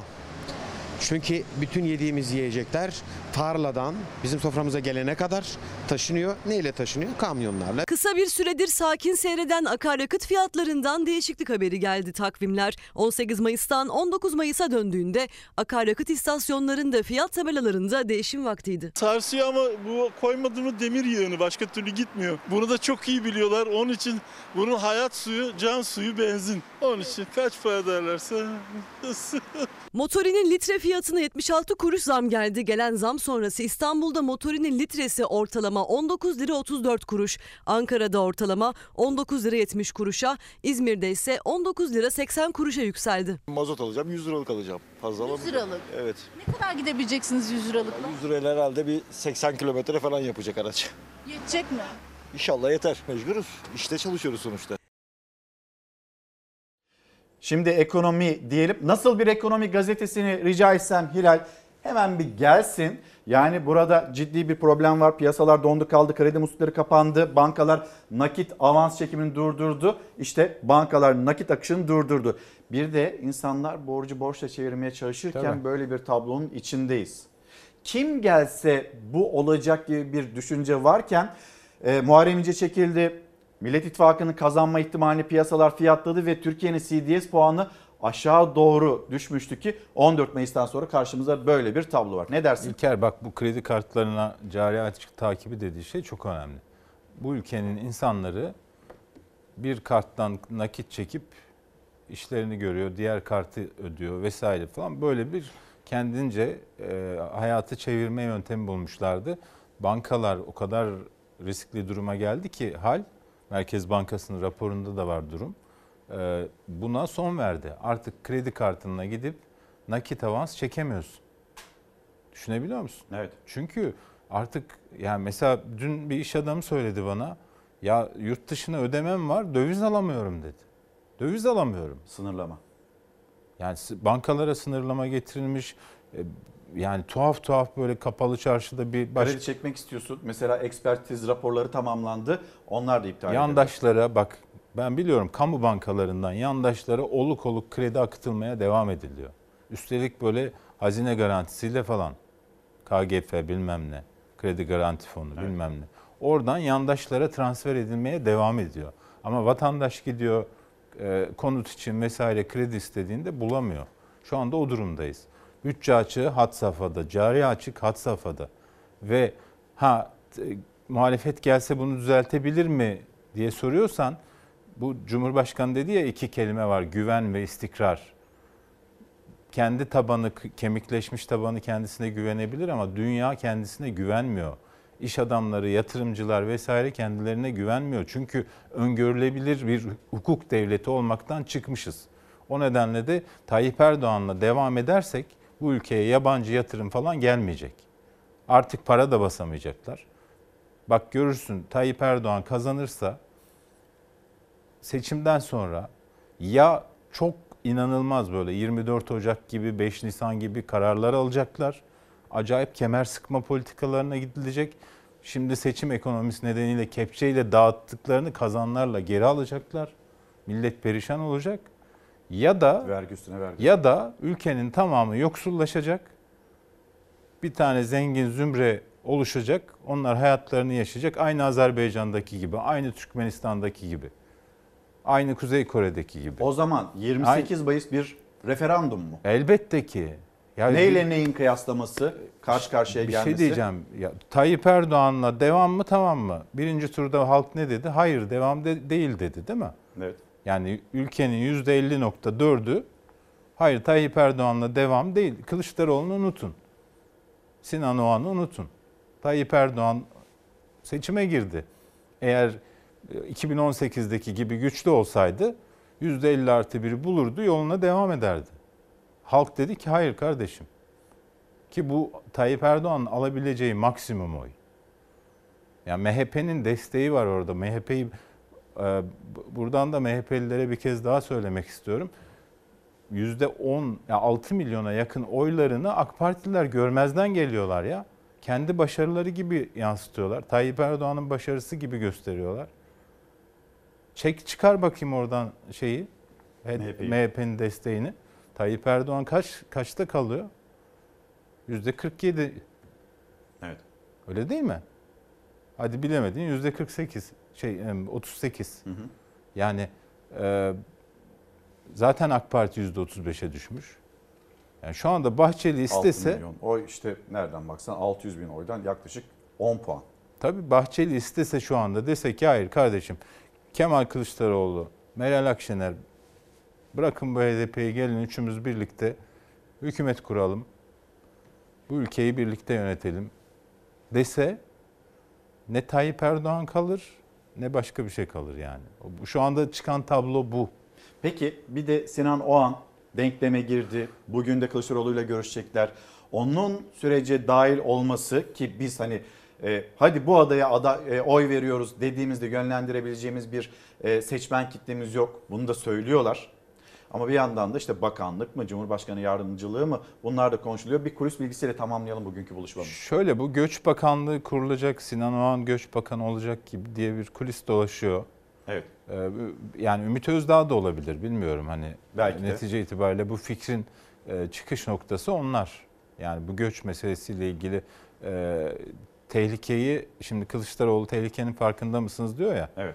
Asıl o tehlikenin farkında mısınız sorusunu ilk soran Ümit Özdağ'dı, Sinan Oğan'dı. Dolayısıyla onların böyle bir şeyin başında olması değişik olabilir. Bu mesele konusundaki hassasiyeti olanlar da, yani Cumhurbaşkanı Tayyip Erdoğan'a oy veren M H P'liler de belki hem Hüdapar meselesinden hem bu göç meselesinden fikir değiştirip Kemal Kılıçdaroğlu'nu destekleyebilirler. Sinan Oğan'ın çağrı yapmasına gerek de kalmadan Sinan Oğan'a oy verenler Kılıçdaroğlu'na oy verebilir gibi görünüyor şu anda tablo. Deniz abi teşekkürler. Ee, bu akşam hem Liderler Fox'ta var. Liderler Fox'tan sonra da Doğan Şentürk, Fox Haber Genel Yayın Yönetmeni Doğan Şentürk moderatörlüğünde Orta Sayfa ve devamı da Orta Sayfa'da bu analizlerin. Evet. Teşekkür Bugün ederim. Bütün gün e, siyaset. Bugün siyaset e, ama artık yirmi sekiz Mayıs'a da az kaldı. E, hem bugün hem devamındaki günlerde, önümüzdeki haftada böyle ilerleyecek. Şimdi bir memleket havası diyelim, paylaşalım. Sonra dünya turu atacağız. Sonra reklamlar, sonra belgesel gibi bir yayın olacak. Önce memleket havası. Kuvvetli sağanak yağmur geçişleri sürüyor. Bir açıp bir kapatan gökyüzü ani değişimlerle tam bir hastalık havası oluşturuyor bugünlerde. Sıcaklık düşüşü ise sürecek. Hava bir süre daha ısınmayacak. Özellikle batı ve iç kesimlerde dünden bugüne hava sıcaklığı belirgin şekilde düşecek. Hava serinlemeye devam edecek. Kışlık mont ve ceket giymeye devam. Bugün Marmara'da hava kapalı, zaman zaman yağışlı. Yağış geçişleri genellikle hafif. İstanbul bugün düne göre daha az yağış alacak. Kıyı Ege'de yağmurlar hafifliyor. İç batı Anadolu'da bugün kuvvetli sağanak geçişleri sürebilir. Kütahya, Eskişehir, Afyon, Uşak çevrelerinde öğleden sonra kuvvetli yağmura dikkat. Akdeniz'de bölge genelinde hava yağışlı. Antalya, Isparta, Burdur çevrelerinde sağanak riski var bugün. Karadeniz'de yağışlar ağırlıklı olarak batı ve orta kesimlerde görülecek. Bolu, Karabük, Kastamonu çevrelerinde yağışlar sağanağa dönüşeceğe benziyor. Doğuda yağışlar genellikle hafif bugün. Sadece yurdun en doğusunda yağış geçişleri bekleniyor. Van, Hakkari çevrelerinde ise yağmur zaman zaman şiddetlenebilir. Yarınsa Doğu Anadolu bölgesinin genelinde yağışlar artacak. Sağanak yağmur riski var. Cumartesi günü yurt genelinde yağış geçişleri sürecek. İç Anadolu'da, Batı Karadeniz'in iç kesimlerinde yine kuvvetli sağanak geçişleri görülüyor. Karadeniz bölgesinde cumartesi bölge geneli yağışlı. Marmara'da gelip geçici yağışlar sürecek cumartesi. Ege bölgesinde kıyıda yağış ihtimali zayıf ancak hava kapalı. İç Ege'de ise yağışlar geçiş şeklinde sürecek. Pazar günü Marmara'da hava zaman zaman açsa da bulut geçişleri yer yer yağış bırakabilecek gibi görünüyor. Ege ve İç Anadolu'da yağmurlar aralıklarla sürecek. Ancak gökyüzü kolay kolay açmayacak. Karadeniz'le Doğu Anadolu'da yağışlar pazar günü kuvvetlenecek. Yeni hafta ise batıda yeni bir kuvvetli sağanak yağışla başlayabilir. Önümüzdeki hafta boyunca yurt genelinde yağış geçişleri sürecek gibi duruyor. Haziran ayına yaklaştıkça havanın ısınması bekleniyor ancak yağmur aralıklarında kendini gösteren güneşten öte bir bahar havası beklentisi şimdilik yok.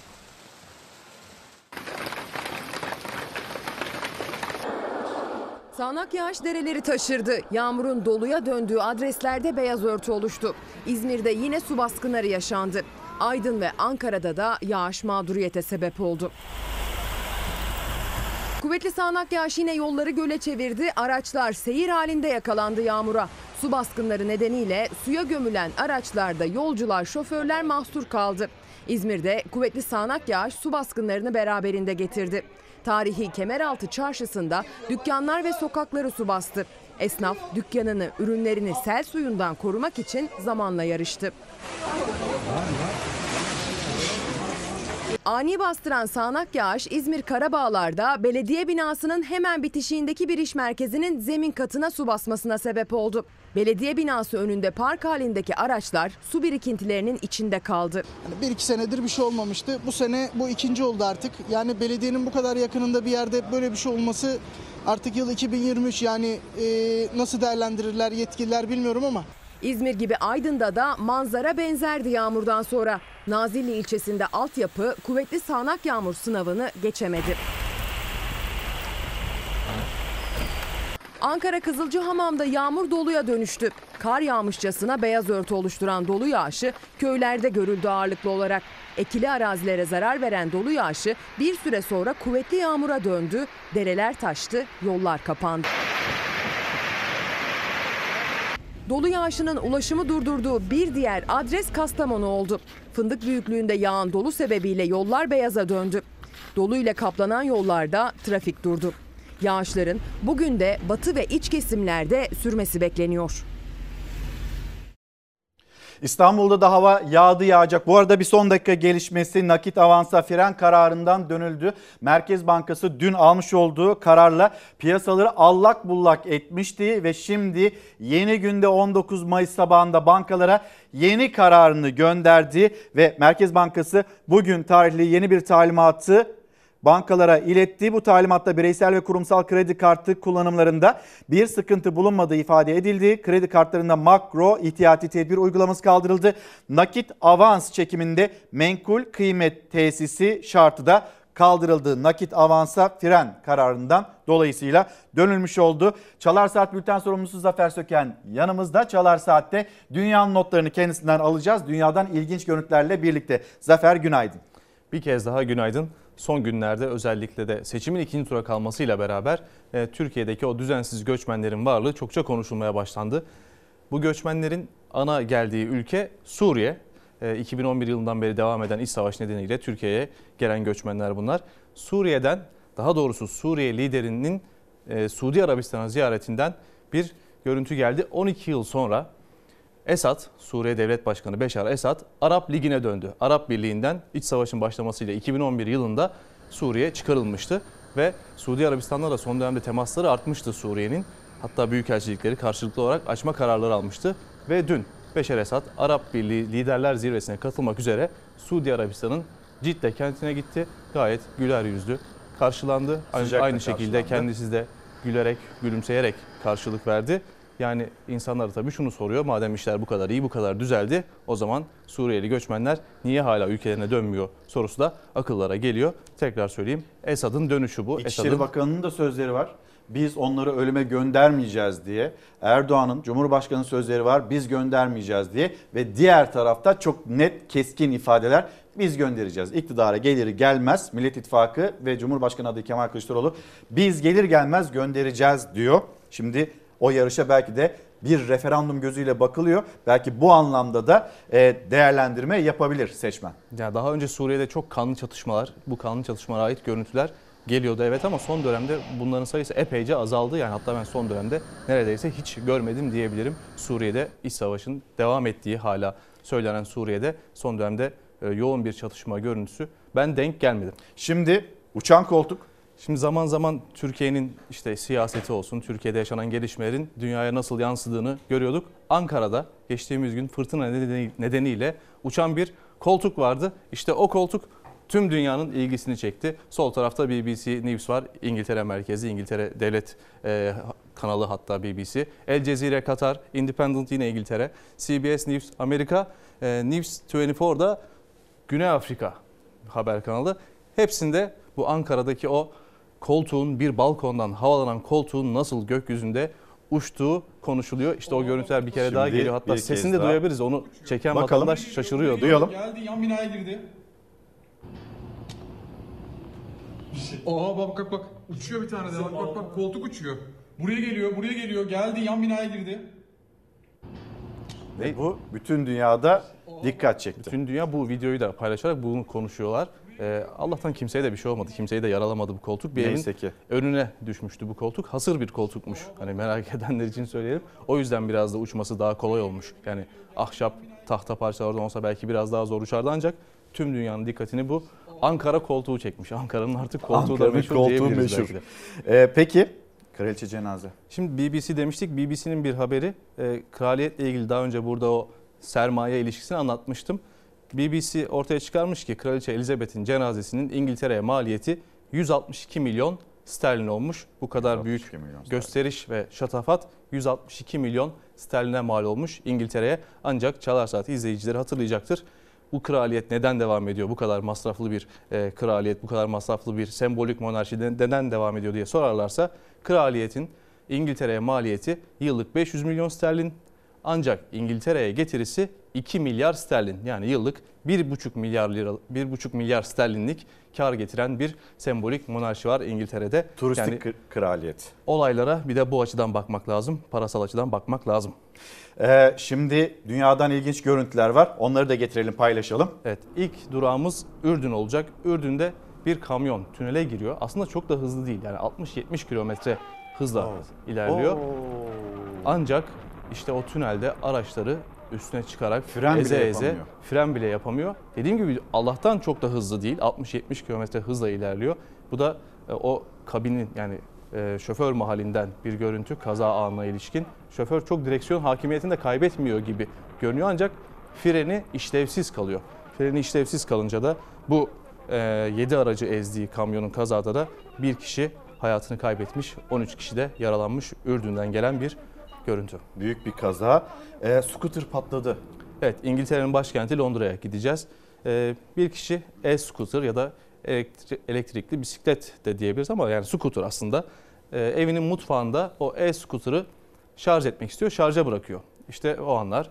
Ancak Oo. işte şarja bırakılan o scooter bir bomba gibi patlıyor adeta ve ev sahibi de ağır yaralanıyor, yoğun bakıma kaldırılıyor. sekiz saatte yoğun bakımda kalmış. Hayatta olduğum için şanslıyım diyor. Bir başka açıdan görüntüsü geldi şimdi de mutfağın içinden. E, evin içindeki o güvenlik kameraları vasıtasıyla o anlar kaydedilmiş. Bir kere daha geliyor işte. Şarja konulan o e-scooter'ın patlama anları ve ev, otuz yedi yaşındaki ev sahibinin de e, çok hayati tehlike atlattığına dair de anlar bunlar. Şimdi bir mucize arayışı. Evet, dün önce tüm dünya basını bir mucize diye duyurdu. Kolombiya'da bir Mayıs'ta bir uçak düşmüştü. Bu uçakta aradan on yedi gün geçti. Yani dün on yedi gün geçmişti. dört çocuğun sağ bulunduğu yönünde bir bilgi. Bu bilgiyi de paylaşan Kolombiya Devlet Başkanı Gustavo Petro'ydu.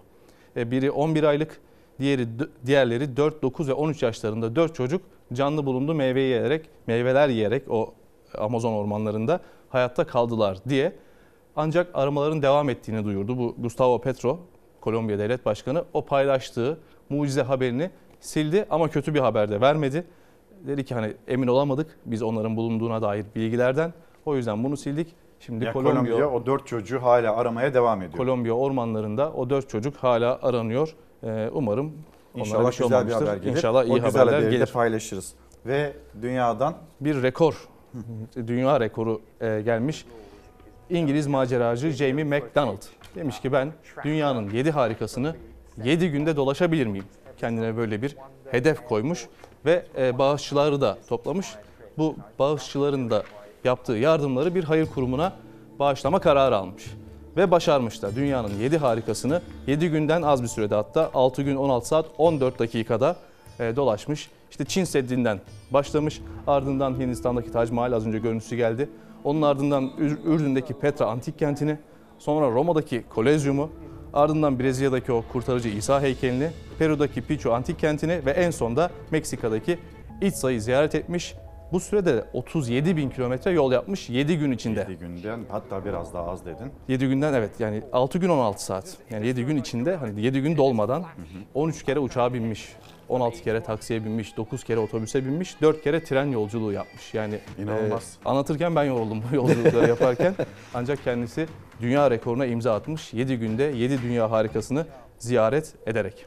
Zafer Söken, bülten sorumlumuz, anlattı dünyanın neyi konuştuğunu. Şimdi reklamlara gidiyoruz. Reklamların dönüşünde milli mücadeleyi en iyi anlatan tarihçilerden birisi Sinan Meydan Çalar Saat'te olacak. on dokuz Mayıs bin dokuz yüz on dokuz'u, o zamanki umudu, o zamanki Çoban Ateşi'nin nasıl birleştirildiğini, o zamanki Mustafa Kemal Atatürk'ünü, hayallerini, hedeflerini, ideallerini Sinan Meydan Çalar Saat'te reklamların ardından anlatacak. Durmak yok. İktidar olacağız. Ata ittifakı güneş gibi parlayacak. Seçmen ikinci tur dedi. Gözler en kritik tarihe kilitlendi. yirmi sekiz Mayıs'ta Türkiye on üçüncü Cumhurbaşkanı'nı seçecek. Sandık yolunda da liderler, siyasetçiler seçmene Fox ekranlarından seslenecek. seksen altı milyonun iktidarı geliyor. Sorgulayan, saklamayan ekranda Fox'ta yine tüm sorular yanıt bulacak. İlker Karagöz'ün moderatörlüğünde Fox Haber Genel Yayın Yönetmeni Doğan Şentürk, Fox Ana Haber Enkırmeni Selçuk Tepeli, Fox Haber Ankara temsilcisi Tülay Yunal Öç'ten ve Fox Haber Ankara Haber Müdürü Engin Yılmaz soracak, liderler anlatacak. Liderler Fox'tanın konuğu İstanbul Büyükşehir Belediye Başkanı Ekrem İmamoğlu. Oyumuz on üçüncü Cumhurbaşkanımız Kemal Kılıçdaroğlu'na. Liderler Fox'ta canlı yayınla bu akşam Fox'ta. Ve efendim Çalar Saat'te devam ediyoruz. Sinan Meydan, milli mücadeleyi en iyi anlatan tarihçilerimizden kendisi de bizim yanımızda. Bu özel günde on dokuz Mayıs iki bin yirmi üç tarihi bizleri yüz dört yıl öncesine götürecek belgesel gibi bir yayına tanıklık edeceksiniz. Sinan Meydan anlatacak. Hocam günaydın, hoş Güna- geldiniz. Günaydın, iyi yayınlar diliyorum, iyi bayramlar diliyorum. Çok sağ olun. Güzel Teşekkür bir program hocam. Olacak diye düşünüyorum her zaman olduğu gibi. O zaman hocam evet. başlayalım mı? Bizi olur, yüz dört olur. yıl öncesine evet. götüreceksiniz dedim. E evet. O zaman on dokuz Mayıs bin dokuz yüz on dokuz ve belki de on altı Mayıs bin dokuz yüz on dokuz. Ee, evet aslında biraz daha önceden başlamak daha iyi olur diye düşünüyorum İlker Bey. Ee, Birinci Dünya Savaşı'nın sonundan almak lazım konuyu. on dokuz Mayıs'ı anlamak için, o ruhu anlamak için. Şimdi bilindiği gibi Birinci Dünya Savaşı Türk milleti için büyük bir travma yarattı. bin dokuz yüz on dört bin dokuz yüz on sekiz yılları arasında devam eden, dört yıl devam eden, cepheden cepheye koştuğumuz çok zor bir mücadeleydi Birinci Dünya Savaşı bizim için. Ve Birinci Dünya Savaşı'ndan önce de biliyorsunuz bin dokuz yüz on bir'den beri devam eden bir savaş süreci vardı. Evet. Yani şöyle düşünün. bin dokuz yüz on bir Trablusgarp Savaşı, bin dokuz yüz on iki Birinci Balkan Savaşı, bin dokuz yüz on üç İkinci Balkan Savaşı, bin dokuz yüz on dört on sekiz Birinci Dünya Savaşı.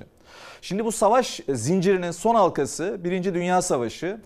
Yüz binlerce gencimiz cephelerde şehit oldu. Yüz binlerce gencimiz yaralandı, gazi oldu. Cephe gerisindeki insanlar perişan durumda. E, kilometrelerce toprak kaybettik. Bakın bütün Orta Doğu coğrafyasını kaybettik.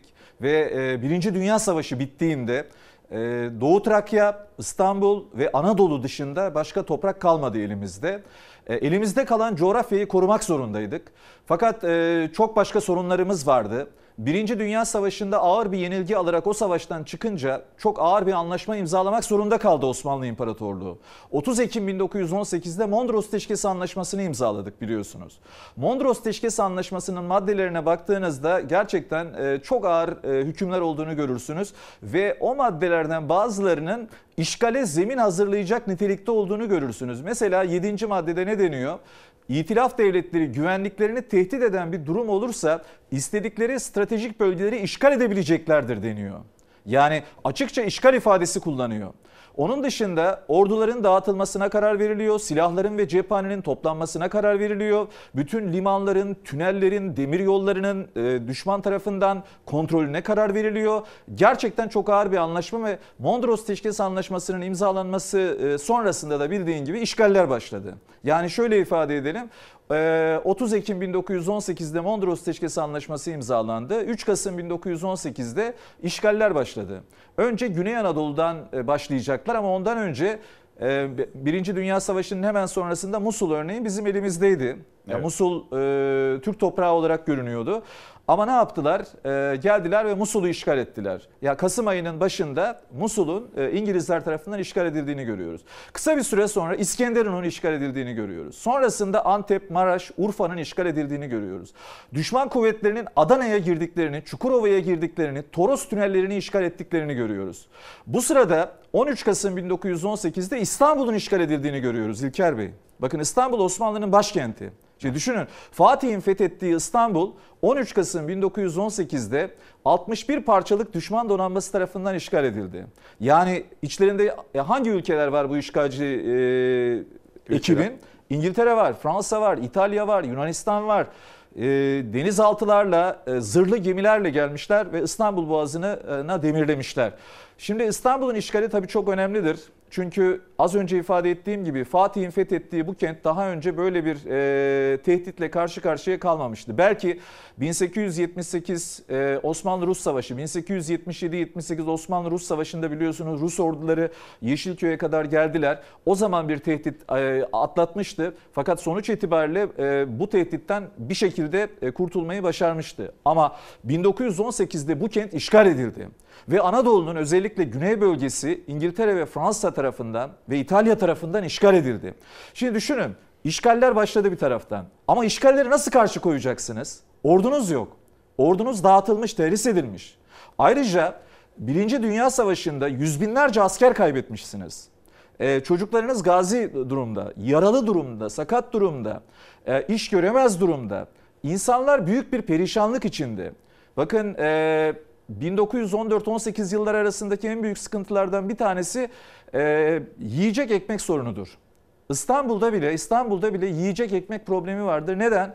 Çünkü Osmanlı İmparatorluğu savaş sırasında e, Ukrayna'dan ve Rusya'dan buğday e, ithal etmekte güçlük çekmeye başlamıştır. İthal edememiştir. O ithalat durmuştur. Üretim yetersizdir savaş koşulları nedeniyle. Dolayısıyla İstanbul'da bile ekmek sıkıntısı, yiyecek, un bulma güçlüğü yaşanmıştır. Onun dışında enflasyon yüzlerle ifade edeceğimiz rakamlarla artmıştır. Yani yüzde üç yüz, yüzde beş yüz, yüzde binlere ulaşan bir yüksek enflasyon, bir savaş ekonomisi söz konusudur.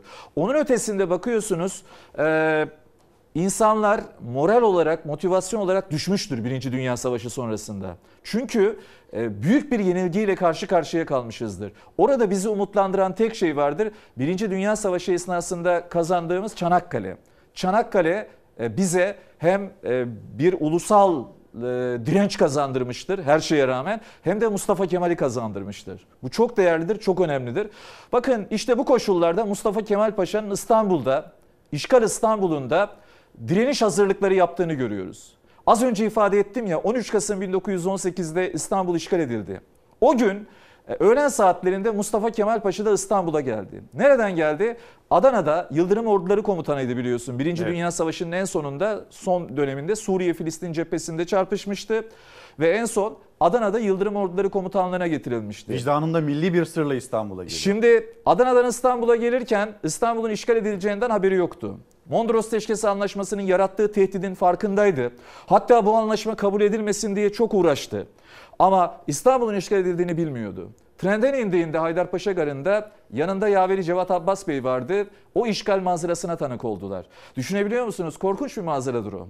Yani düşman donanması boğazımızı kaplamıştır. İstanbul Boğazı'ndan resmi geçit yapmaktadır.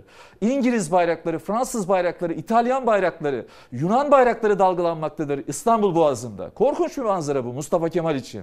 Çok kısa bir süre önce bu donanmayı, bu düşman donanmasını Çanakkale'de durduran adamdır Mustafa Kemal. Dolayısıyla çok üzülmüştür gerçekten. Yaveri Cevat Abbas Bey de üzüntülüdür. Ve Cevat Abbas Bey o donanmayı gördüğünde e, endişesini e, gözlerinden okumak mümkündür Cevat Abbas Bey'in. Gözleri nemlenmiştir. Mustafa Kemal onun omzuna dokunur ve endişelenme Abbas der. Geldikleri gibi giderler. Bakın en zor koşullarda geldikleri gibi giderler diyebilmektir. Mustafa Kemal Atatürk'ün izinden gitmek. En zor koşullarda, en imkansız koşullarda geldikleri gibi gidebilmek, gideceklerdir diyebilmektir İlker Bey. Yani asla umudu kaybetmemektir. Peki Mustafa Kemal İstanbul'a geldiğinde ne yaptı? Aklını kullandı. Aklını kullandı. Önce siyasi yolları denedi. Yani acaba siyaset yoluyla ülkeyi kurtarabilir miyiz diye düşündü. Bakın hemen gelir gelmez padişahla görüştü. Padişahla niye görüşüyor Vahdettin'le? Padişahın tavrını anlamaya çalışıyor. Yani padişah işgale karşı koyacak bir düşünceye mi sahip, yoksa emperyalizmin merhametine mi sığınmış durumda? Yoksa teslim olmuş durumda? Ya bunu anlaması lazım, bunu görmesi lazım. Gördüğü neydi? Gördüğü şuydu ki padişahla birçok görüşme yaptı. Bir kere görüşmedi, birkaç kere görüştü ve şunu gördü ki maalesef padişah Vahdettin İngiliz emperyalizminin merhametine sığınmış durumda. Yani İngiltere'ye inanarak, İngiltere'ye güvenerek, İngiltere'ye yaranarak ancak belki tahtını ve tacını kurtarabileceğini düşünüyor. Bunun dışında başka bir kurtuluş yöntemi yok, düşüncesi yok. Ha şöyle inanıyor padişah, Mustafa Kemal yaptığı görüşmeler sonunda bunu görüyor. İngilizleri küstürmeyelim, İngilizleri kızdırmayalım, İngilizlerin sözünden çıkmayalım. Aksi halde daha büyük felaketlerle karşılaşırız diye düşünüyor. Dolayısıyla Mustafa Kemal Paşa İstanbul'da kaldığı altı ay boyunca şunu fark ediyor, bir kere bunu görüyor. Sarayla bu ülkeyi kurtarmak mümkün değil. Sultanla bu ülkeyi kurtarmak, padişahla birlikte bu ülkeyi kurtarmak mümkün değil. Başka kimlerle görüşüyor? Hükümetle görüşüyor. Hükümet yetkilileriyle görüşüyor İlker Bey. Mesela o dönemde Mustafa Kemal İstanbul'a geldiğinde bir hükümet krizi vardır Osmanlı'da. Tevfik Paşa hükümeti kurulmak evet. üzeredir. Ee, Sinan Hocam şimdi hemen Ankara'ya evet. gidelim. Ankara'da, Anıtkabir'de devlet erkanı Mozore'nin başında.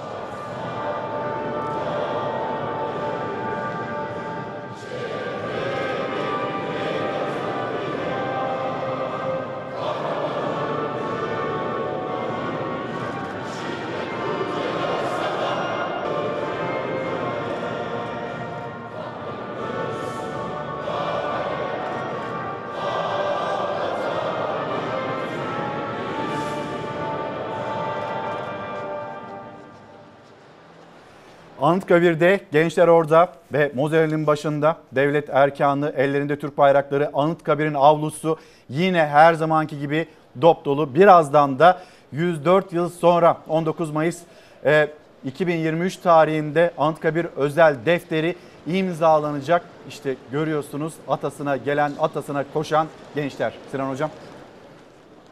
İstanbul'da Mustafa Kemal Paşa siyasi yollara başvurdu önce dedik. Önce padişahla görüşmeler yaptı. Buradan bir sonuç alınmayacağını fark etti.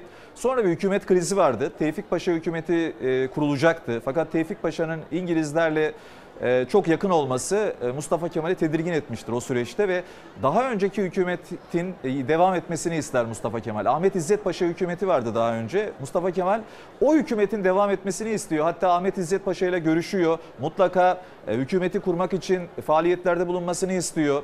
Hatta Meclis-i Mebusan'a gidiyor. Orada kulis yapıyor Tevfik Paşa hükümeti kurulmasın diye. Milletvekilleriyle falan görüşüyor. Şimdi dikkat ederseniz ülkeyi içinde bulunduğu durumdan çıkarabilmek için siyasetin gücüyle acaba bir şeyler yapılabilir mi diye düşünüyor. Ama bakın Tevfik Paşa hükümeti kurulacaktır.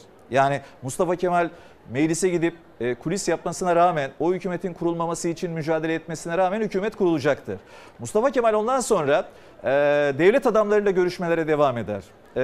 Ve işte İçişleri Bakanı'ndan tutun, Denizcilik Bakanı'na kadar, Savaş Bakanı'na kadar, hatta Sadrazam'a kadar bir şekilde ulaşacaktır ve onlarla görüşmeler yapacaktır. Onların nabzını yoklayacaktır, onların düşüncelerini öğrenmeye çalışacaktır. Efendim şimdi evet. çok özür dilerim. Ekrem İmamoğlu konuşuyor. Bir de kendisini dinleyelim.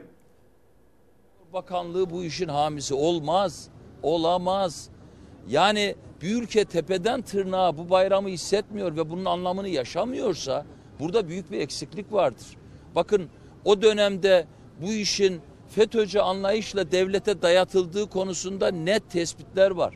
Ama sonrasında bu işi düzeltmek yerine bayramları anlamlı bir biçimde yaşatılması konusunda insanlarımızın daha üst seviyede, devletin en tepesinden, hepimiz de içinde kol kola, omuz omuza olma duygusunu yaratma adına statikocu bir kafayla, statikocu bir anlayışla bayramları kısırlaştırmak, sadeleştirmek, Hatta neredeyse öylesine işte bir çelenk töreni yapalım, spor il müdürü koysun, gidelim, sonra bir yerde girelim bir salona, üç dört okul gösteri yapsın ve kalkalım.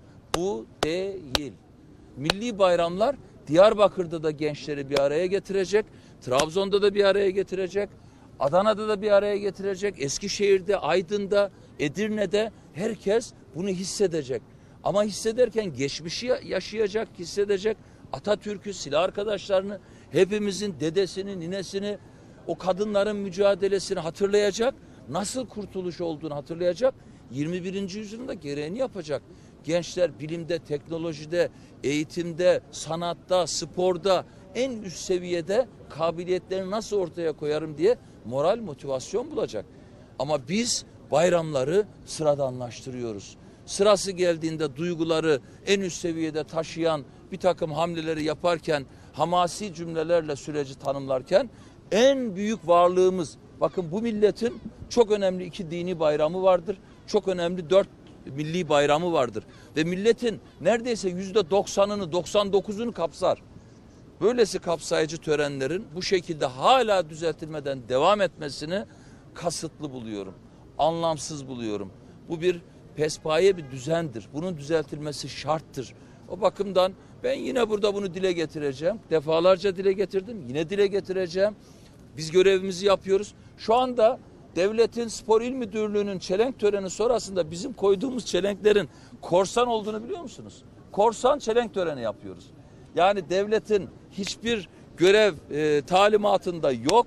Sunucumuz burada korsan e, duyuru yapıyor. Büyükşehir Belediyesi olmamızdan dolayı daha önce bu da yoktu.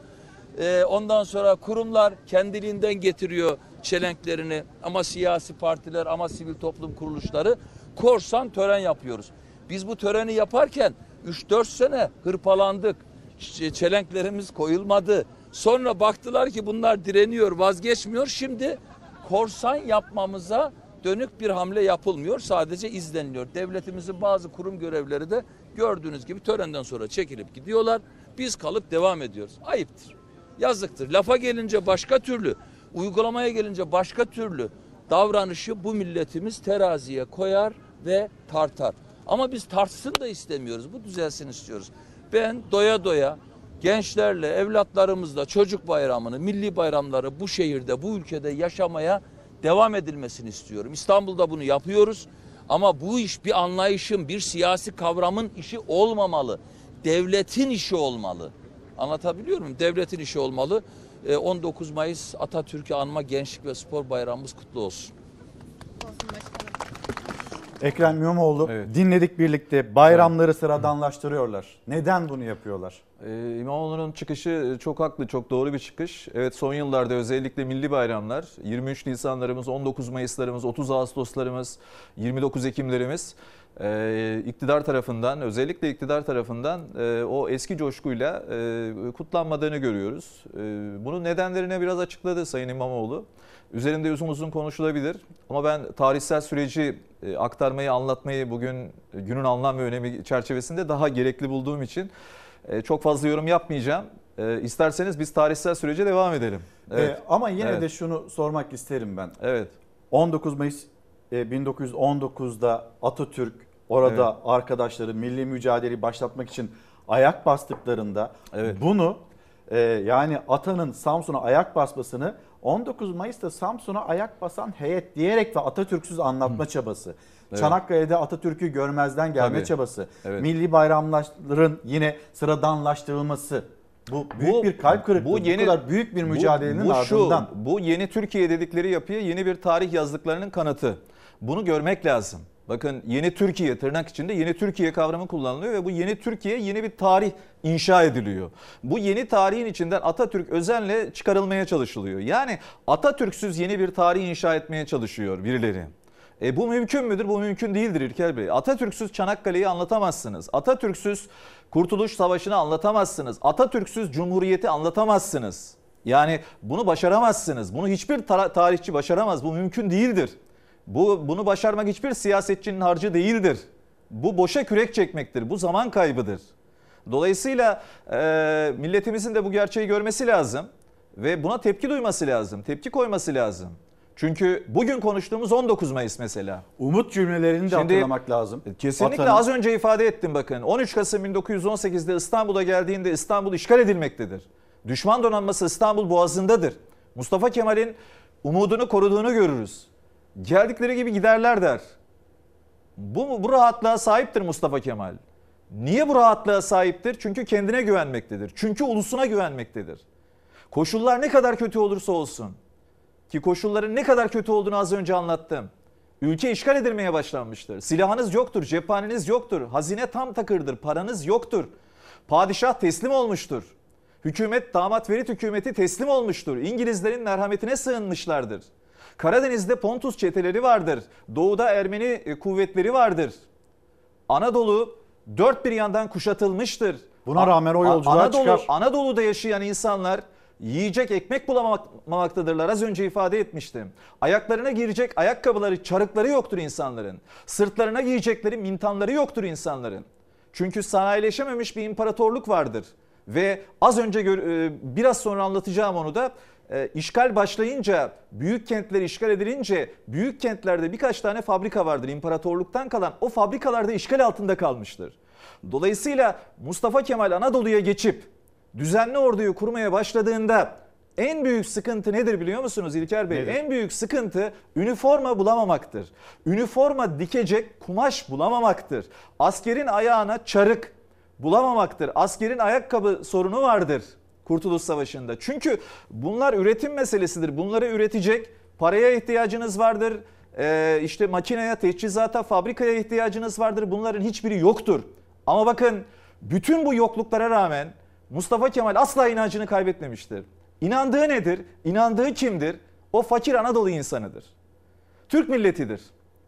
Mustafa Kemal Samsun'a çıkarken saraya, sultana güvenerek, inanarak çıkmamıştır. Kime inanarak, kime güvenerek çıkmıştır? Türk milletine inanarak, Türk milletine güvenerek çıkmıştır. Sırtını dayadığı dağ gibi Türk milleti vardır Mustafa Kemal'in arkasında. Dolayısıyla millet varsa, millet ayaktaysa, millet varlığını devam ettiriyorsa umut tükenmez. Benim on dokuz Mayıs'tan çıkardığım en büyük ders budur. Bakın ülke işgal altında olabilir. Karanlık bulutlarla kuşatılmış olabilir göklerimiz. Ama o koşullarda bile, o koşullarda bile eğer millet varlığını devam ettiriyorsa kurtuluş vardır. Mustafa Kemal on dokuz Mayıs bin dokuz yüz on dokuz'da Samsun'a çıkarak, o ilk adımı atarak bunu göstermiştir bize. Sonraki gelişmeler bunu göstermiştir. Şimdi Mustafa Kemal akılla ve stratejiyle hareket etmiştir bakın. İstanbul'a geldi dedik, padişahla görüştü, devlet adamlarıyla görüştü. Başka cephelerden tanıdığı silah arkadaşlarıyla görüştü. Şişli'de evi var biliyorsunuz. Evet. Bugün Atatürk Müzesi'dir. İşgal İstanbul'unda Mustafa Kemal orada ikamet ediyor. Anne Zübeyde Hanım, kız kardeşi Makbule ile birlikte. Ve o evin perdeleri kapanmıyor. Aç açılmıyor affedersiniz. Çünkü işgal altında İstanbul. Ve o eve kimler gelmiyor ki bakın. Yani o altı ay boyunca on üç Kasım bin dokuz yüz on sekiz ile on altı Mayıs bin dokuz yüz on dokuz arasında Şişli'deki eve gidelim. İsmet Paşa geliyor oraya. Kazım Karabekir Paşa geliyor. Ali Fuat Cebesoy geliyor. Rauf Orbay geliyor. İçişleri Bakanı Mehmet Ali Bey geliyor. Ve işte İsmail Canbolatlar geliyor. Yani pek çok asker, sivil, özellikle asker, Mustafa Kemal'in cephelerden tanıdığı ve güvendiği silah arkadaşları oraya geliyor. Mustafa Kemal onlarla ne konuşuyor İlker Bey orada? Nasıl çıkacağız bu badireden? Nasıl atlatacağız bu badireyi? Nasıl ülkeyi işgalden kurtaracağız? Ne yapacağız bakın? Arkadaşlarıyla konuşuyor ve şuna karar veriliyor. İstanbul'da kalarak, Atatürk'ün ifadesi şöyle: İstanbul surlarının içinde kalarak diyor vatan kurtaramayız. İstanbul surlarının dışına çıkmalıyız. Anadolu'ya gitmeliyiz, millete gitmeliyiz. Ve bu karar işte o Şişli'deki evde alınıyor. Bütün bu görüşmeler sonunda. Ve orada bir kurtuluş ekibi hazırlanıyor. Yani İsmet Paşa'nın, Karabekir Paşa'nın, Ali Fuat Cebesoy'un, Rauf Orbay'ın İçinde olduğu, ben ona kurtuluş ekibi diyorum. En umutsuz günlerde. En umutsuz günlerde bakın. Plan şu: bir şekilde Anadolu'ya geçilecek. Ayrı ayrı zamanlarda orada buluşulacak. Anadolu'da milletle birlikte bir direniş örgütlenecek. Ve Anadolu'da biliyorsunuz dağıtılmamış ordularımız var ama sayıları azdır. Ama Mustafa Kemal şöyle düşünüyor: elimizde ne varsa, ne var elinizde on beşinci Kolordu mu var Erzurum'da? Ee, Ankara'da yirminci Kolordu mu var? E bunlarla hareket edeceğiz o zaman. Yani o nüveyi koruyacağız. Onları koruyacağız. Üstüne koyacağız. Para yok. Neredeyse hiç para yok. O parayı bir şekilde bulacağız. E silah ve cephane yok. O silah ve cephaneyi bir şekilde tedarik edeceğiz. Bakın bu yokluklar içinde umutsuz değil Mustafa Kemal. Umut dediniz. Umutsuz hocam, değil. Evet. O zaman bütün bu planlar İstanbul'da yapıldı. O zaman Kuvayi evet. Milliye Destanı diyelim. Olur. Umut dediğiniz için dinleyelim hep birlikte. Dağlarda tek tek ateşler yanıyordu. Ve yıldızlar öyle ışıltılı, öyle ferahtılar ki şayak kalpaklı adam nasıl ve ne zaman geleceğini bilmeden güzel, rahat günlere inanıyordu.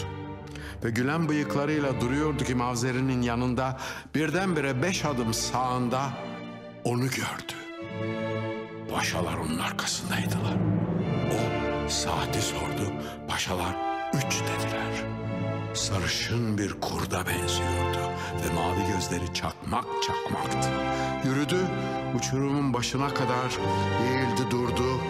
Bıraksalar ince uzun bacakları üstünde yaylanarak ve karanlıkta akan bir yıldız gibi kayarak koca tepeden Afyon Ovası'na atlayacaktı. Güzel evet. rahat günlere inanıyordu. Evet. Bu ülkenin insanına, Anadolu insanına, evet. bu ülkenin gençlerine inanıyordu. Onca evet. savaştan sonra yine de Anadolu'ya gitmek zorundaydı. Ve on dokuz Mayıs bin dokuz yüz on dokuz'da Anadolu'ya evet. geçti. Samsun'a gitti. Peki bir görevlendirmeyle mi gitti? Evet onu konuşalım. Evet bir görevlendirmeyle gitti. Mustafa Kemal Paşa dokuzuncu Ordu Müfettişi olarak hükümetin görevlendirilmesiyle Samsun'a gitti. Fakat burada cevap vermemiz gereken çok önemli sorular var. Çünkü bugün bu konu çarpıtılmaktadır biliyorsunuz. Ya ne denmektedir? Alternatif tarih yazıcıları tarafından yani... Tarihimizi çarpıtanlar tarafından yani yeni Türkiye, yeni tarih yazanlar tarafından şöyle iddialar ortaya atılmaktadır. Efendim Mustafa Kemal'i Vahdettin Anadolu'ya özellikle gönderdi. Vatan kurtarsın diye, düşmana dirensin diye gönderdi diye iddialar ortaya atılmaktadır. Bu külliyen yalandır sevgili seyirciler. Bakın şu kameraya bakarak ifade edeyim. Mustafa Kemal Anadolu'ya Vahdettin tarafından düşmana karşı dirensin diye gönderilmedi. Peki niye gönderildi? Kim gönderdi? Cevap çok basit. Yine padişah gönderdi. Bakın yirmi bir Nisan bin dokuz yüz on dokuz'da başladı süreç. İlker Bey ne oldu yirmi bir Nisan bin dokuz yüz on dokuz'da? İngiliz Yüksek Komiseri Amiral Calthorp. İngiliz Yüksek Komiseri Calthorp bir nota verdi. Osmanlı hükümetine, saray hükümetine. O sırada hükümet başında damat Ferit var. Padişahın damadıdır damat Ferit. Sadrazamdır. İngiliz Amirali Calthorp notasında diyor ki Karadeniz'de, Samsun ve civarında Pontus çetelerine karşı Türkler direnişe geçmişlerdir diyor. Bu direnişler durdurulmalıdır, sonlandırmalıdır. Lütfen bakın ne diyor? Ayak bağı olmasınlar. Evet, aynen öyle bakın. İngiliz amirali, İngiliz Yüksek Komiseri Amiral Calthorp verdiği notada diyor ki Karadeniz ve civarında, Samsun ve civarında Pontus çeteleri var. Onlara karşı direnen Türkler var. Ya Pontus Rumlarına karşı direnen Türkler var. O direnişin durdurulması gerekir diyor. Türklerin susturulması gerekir diyor. Bir şey daha diyor. Doğu Anadolu'da şuralar toplanıyor diyor. Ermenilerin e, baskısına karşı orayı korumak için, Doğu Anadolu'yu korumak için Türkler örgütleniyor. Şuralar dediğimiz kongreler gibi düşünün. Evet. Yerel kongreler ya da küçük gruplar. Bunların amacı ne? Vatanlarını savunmak. İngiliz amirali diyor ki bunlar dağıtılmalıdır diyor. Diyor ki dağıtılmamış ordular vardır Anadolu'da. Toplanmamış silahlar vardır. Mondros Teşkes Anlaşması'na göre orduların dağıtılması gerekir, silahların toplanması gerekir ve asayişin sağlanması gerekir diyor. Yani İlker Bey, İngilizler sarayı tehdit ediyorlar. Anadolu'daki karışıklıklardan rahatsızlar, Türklerin direnişinden rahatsızlar. Onun için ne diyorlar biliyor musunuz? Anadolu'ya bir heyet gönderin, güvendiğiniz bir komutanı gönderin, bir heyet gönderin ve bu karışıklıklara son verin. Aynı şeyi padişahtan da istiyorlar. Ve bakın ne oldu o süreçte? O süreçte Mustafa Kemal'in Genelkurmay'daki, Harbiye Nezaretindeki ve hükümetteki tanıdıkları devreye girdi. Mesela Harbiye Nezaretinde, Genelkurmay'da İsmet Paşa var. E Fevzi Paşa var, Cevat Çobanlı Paşa var, Kazım İnanç Paşa var. E bunların hepsi Mustafa Kemal'in tanıdığı, cephelerden tanıdığı arkadaşları. Şişli'deki eve, Şişli'deki gelenler. eve gelenler var. Dolayısıyla e, Anadolu'ya bir müfettiş gönderilmesi gündeme gelince bu müfettişin Mustafa Kemal olması sağlanmıştır. Yani Mustafa Kemal'in gönderilmesi yönünde Mustafa Kemal'in tanıdıkları telkinlerde bulunmuştur Sadrazam Damat Ferit'e. Mesela İçişleri Bakanı Mehmet Ali Bey'den tutun da işte e, az önce ifade ettiğim gibi Fevzi Paşa'ya kadar, diğer ismini saydığımız kişilere kadar Anadolu'ya madem bir müfettiş gönderilecek, e, İstanbul'da o sırada bulunan ve herhangi bir görevi olmayan Mustafa Kemal var. Üstelik Mustafa Kemal iddiatçı değil. Çünkü iddiatçı olmamak o dönemde çok önemli. Alman karşıtı, Alman karşıtı olmak çok önemli. Padişahı tanıyor, o da çok önemli. Ya padişah güveniyor ona, birbirini tanıyorlar. Dolayısıyla kimi gönderelim tartışması çıkınca Sadrazam Damat Ferit Mustafa Kemal konusunda ikna ediliyor. Ve Mustafa Kemal bakın görevlendirme için çağrılıyor. Nereye çağrılıyor? Genelkurmay'a. Tarih yirmi dokuz Nisan bin dokuz yüz on dokuz. Bakın tarih yirmi dokuz Nisan bin dokuz yüz on dokuz. Çok kritik bir tarihtir. yirmi bir Nisan'da İngilizler nota verdi Osmanlı hükümetine. Tam bir haftada bütün bu tartışma sona erdi. Kimin gönderileceği belirlendi ve Mustafa Kemal e, görevlendirme için Genelkurmay'a çağrıldı. O sırada o sırada Savaş Bakanı yani Harbiye Nazırı Şakir Paşa. Şakir Paşa Mustafa Kemal'i karşısına aldı ve Mustafa Kemal'e dedi ki Karadeniz'de Türkler direnişe geçti. İngilizler bu durumdan rahatsız. E, Pontus Rumlarına karşı başlayan bu Türk direnişini bastıracaksın. Seni bunun için dedi Anadolu'ya gönderiyoruz. Mustafa Kemal ısrarla sordu. Benden istediğiniz sadece bu mudur? Evet dedi Şakir Paşa.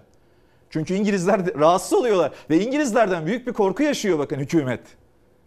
Mustafa Kemal Paşa dedi ki Şakir Paşa'ya, bir dosya veriyor Şakir Paşa Mustafa Kemal'e. İçinde ne yapacağıyla ilgili bilgi var. Mustafa Kemal diyor ki Şakir Paşa'ya ben diyor görevlendirmenin sınırlarını belirleyeyim o zaman diyor izin verirseniz. Ve gidip Genelkurmay Başkanı ile görüşeyim. Odadan çıkıyor Mustafa Kemal. Yani Harbiye Nazırı'nın, Savaş Bakanı'nın odasından çıkıyor. Genelkurmay Başkanı'na gidiyor. Genelkurmay Başkanı kim o sırada? Baktığınızda Fevzi Paşa. Fevzi Çakmak Paşa. Fakat o sırada Fevzi Paşa görevinde, yani orada değil. Genelkurmay ikinci Başkanı var o sırada. Genelkurmay'da. Kim o? Kazım İnanç Paşa. Kazım İnanç Paşa kim? Mustafa Kemal'in cephe arkadaşı. Nereden cephe arkadaşı? Hem Çanakkale'den hem Suriye Filistin'den. Şimdi kaderin garip cilvesine bakın. Mustafa Kemal Kazım İnanç Paşa'ya diyor ki odada kimsenin olmadığını görünce kapıyı kapatır mısın diyor. Kazım İnanç Paşa kapıyı kapatıyor ama ne olacağından o da endişeli şüpheli yani ne olacak diye merak ediyor. Ne var diye sorunca Mustafa Kemal diyor ki senin bundan haberin var mı? Beni Anadolu'ya gönderiyorlar ordu müfettişi olarak. Verdikleri görev de şu Karadeniz'deki Pontus çetelerine karşı başlayan Türk direnişini durdurmak. Kazım İnanç Paşa diyor ki benim haberim yok.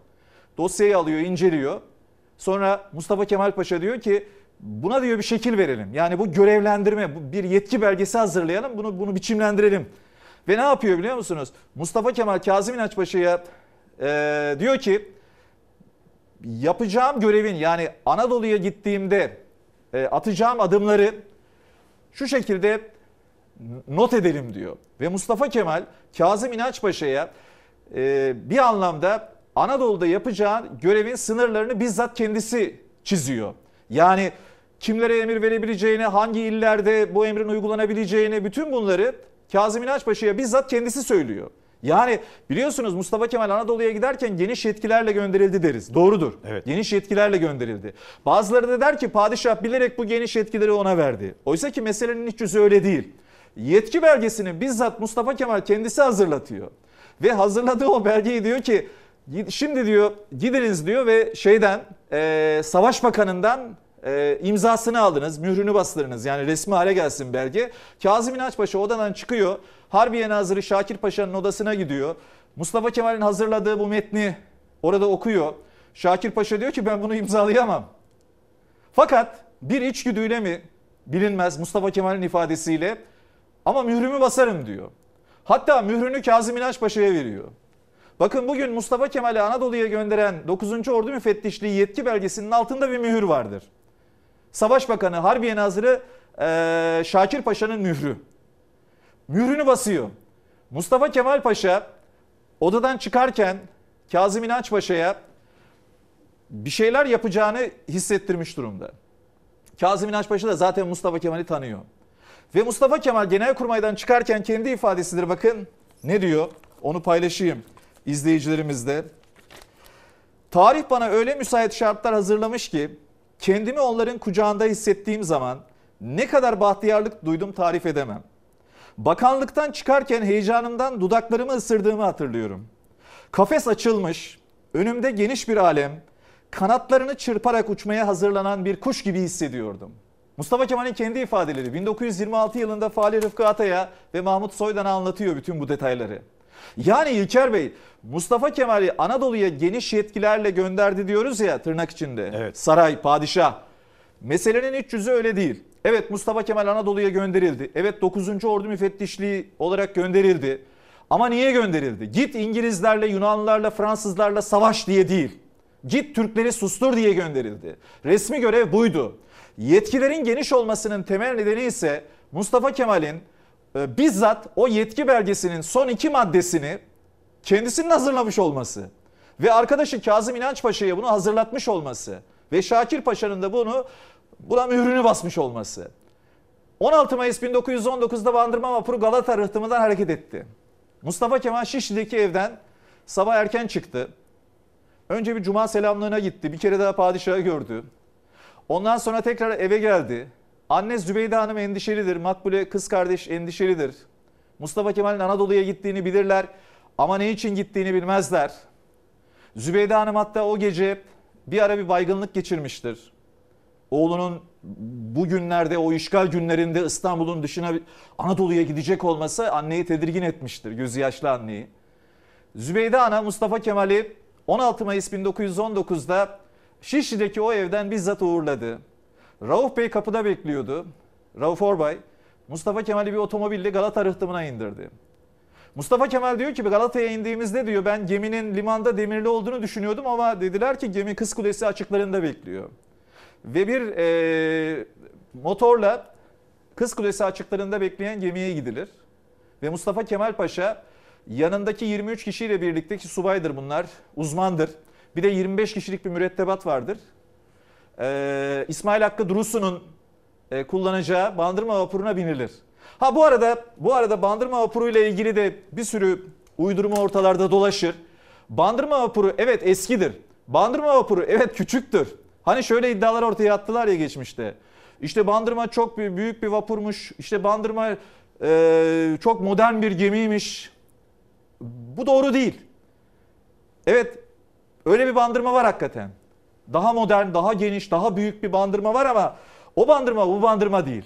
Yani Mustafa Kemal'i Samsun'a götüren bandırma yüz doksan iki ton ağırlığında, kırk yedi nokta sıfır yedi metre uzunluğunda, dokuz nokta on bir metre genişliğinde, Altınordu'da kırk altı metre derinliğinde bir gemidir. kırk bir yaşındadır. bin sekiz yüz yetmiş sekiz'de Glasgow'da inşa edilmiştir bu bandırma ve kırk bir yaşındadır bakın. Bu bandırma gemisi Mustafa Kemal ve mürettebatı Samsun'a götürdükten sadece beş yıl sonra çürüye çıkarılmıştır. Eski bir gemidir ve gerçekten de pusulası bozuktur. Mustafa Kemal bütün bu detayları anlatır. O yolculuğa katılan yolcuların anıları vardır. Onlar bütün bu detayları anlatırlar.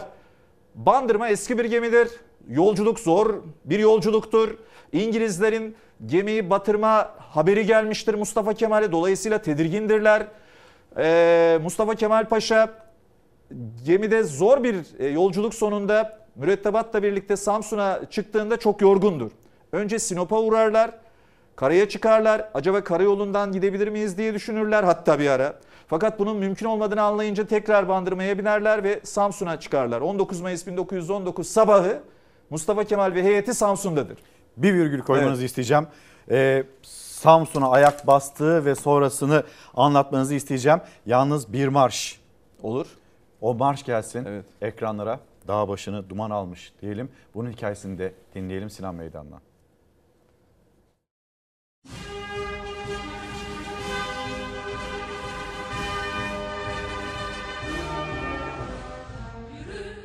Yol şeref zafer yolu karşında bekliyor seni.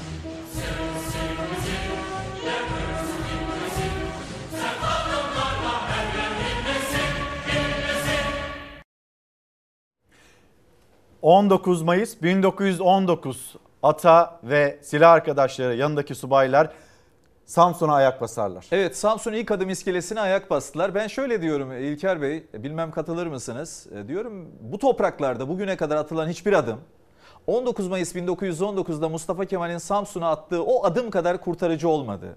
Şimdi düşünün, bir taraftan emperyalizme karşı tam bağımsızlık mücadelesi başladı o adımla. Diğer taraftan saray saltanatına karşı millet egemenliği mücadelesi başladı. Ve Türk milleti iki kere kurtuldu. Dolayısıyla bizim tarihimizde şimdiye kadar bundan daha kurtarıcı bir adım yok. Dolayısıyla ilk adım iskelesinin anlamı çok büyük. Kurtuluş Savaşı bakımından ve sonrasındaki Cumhuriyet bakımından çok değerli, çok anlamlı. Ee, az önceki konuyla ilgili cümlelerimizi tamamlayıp lütfen. on dokuz Mayıs bin dokuz yüz on dokuzdan sonra neler oldu biraz ondan bahsedelim. Ee, Mustafa Kemal Paşa'nın dokuzuncu Ordu Müfettişi olarak Samsun'a gönderilme kararını padişah onayladı. Padişah Vahdettin bin dokuz yüz yirmi üç yılında Mekke'de yayınladığı beyannamesinde, yani Kurtuluş Savaşı bitince padişah kaçtı biliyorsun. İngilizlere sığınarak Malaya zırhlısıyla Malta'ya gitti. Oradan da işte Mekke'ye gitti, İtalya'ya gitti. En son İtalya'da e, hayatını kaybedecek. Padişah Mekke'de yayınladığı beyannamesinde diyor ki Mustafa Kemal'i diyor Samsun'a gönderen hükümetin kararına uydum. Ya padişahın kendi itirafı. Ya Mustafa Kemal'i Samsun'a gönderme kararı bana ait. Ben buldum, ben gönderdim, git vatan kurtar dedim falan, böyle şeyler söylemiyor padişah. Bunlar doğru değil çünkü bu iddialar. Sonradan uyduruldu. Ne diyor padişah? Ee, Mustafa Kemal'i gönderen hükümetin kararına uydum diyor. Hepsi bu. Aynen böyle oldu. Damat Ferit hükümeti Mustafa Kemal Paşa'yı Anadolu'ya gönderdi. Göndermelerini az önce ifade ettik. Karadeniz'deki Rumlara karşı, Rum Pontus devleti kurmaya çalışan gruplara karşı mücadele eden Türkleri durdurmak ve silahları toplamak, asayişi sağlamak, doğudaki şuralara son vermek. Fakat Mustafa Kemal Paşa yine az önce ifade ettiğim gibi öyle bir yetki belgesi hazırlattı ki Anadolu'ya geçtiğinde işte askerlere, sivillere emir verebilecek pek çok e, il, ili, e, sorumluluk bölgesi e, olarak gösterdi o yetki belgesinde. Yani o belgeyi kendisinin hazırladığını, özellikle son iki maddeyi kendisinin hazırladığını kendisi bize zaten bin dokuz yüz yirmi altıda anlatmıştı. Şimdi o zaman Mustafa Kemal'in kafasında başka bir plan var. Onu gönderenlerin kafalarında başka bir plan var. Onu gönderenler, yani Damat Ferit, Vahdettin, Osmanlı Saray Hükümeti ne düşünüyor? Mustafa Kemal gidecek, ona verilen görevi yerine getirecek. Yani Türklerin direnişini susturacak, şuralara son verecek, silahları toplayacak, orduları dağıtacak. Böylece İngilizler aferin diyecek saraya. Ama Mustafa Kemal'in planı ne İlker Bey? Anadolu'ya geçerek, Sine-i Millet'e dayanarak, dönerek bir e, milli mücadele yürütmek. Ve bakın on dokuz Mayıs bin dokuz yüz on dokuzda Samsun'a çıkan Mustafa Kemal Samsun'da fazla kalmadı. Niye fazla kalmadı? Çünkü Samsun e, çok kritik bir kent. Ve o dönemde hem Pontus çeteleri var, hem bir İngiliz birliği var. iki yüz kadar İngiliz askeri var. Hem İngiliz ajanları var. E, Samsun'da bir milli hareketi başlatmak mümkün değildi o koşullarda. O zaman hemen havzaya geçti. Az önce gördüğünüz, e, dinlediğimiz marş, dağ başını duman almış marşı, işte Samsun'dan havzaya geçerken e, benz otomobille üstü açık Mustafa Kemal Paşa ve birkaç arkadaşı Samsun'dan havzaya geçiyorlar. Samsun'dan havzaya geçerken otomobil yolda bozuluyor. Mustafa Kemal ve arkadaşları otomobilden iniyorlar. Yani o otomobille devam etmek mümkün değil. Ve yürüyerek gitmeye çalışıyorlar.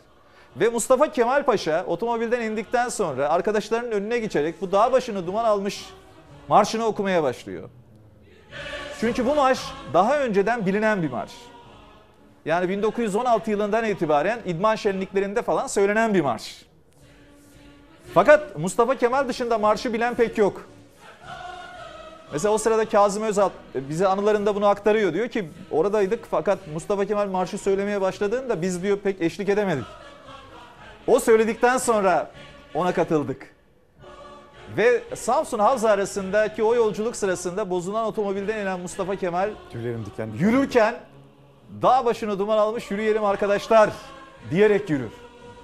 İşte umudu koruduğunun en açık işaretlerinden biri bu değil midir? Öyle. Güneş ufuktan şimdi doğar diyor. En karanlık gecenin sabahının olduğunun bilincinde. Güneşin mutlaka doğacağının farkında. Ve Mustafa Kemal Paşa Havza'ya gelir. Havza'da direnişi başlatır. Havza genelgesini yayınlar. bütün valilere ve komutanlara gönderir.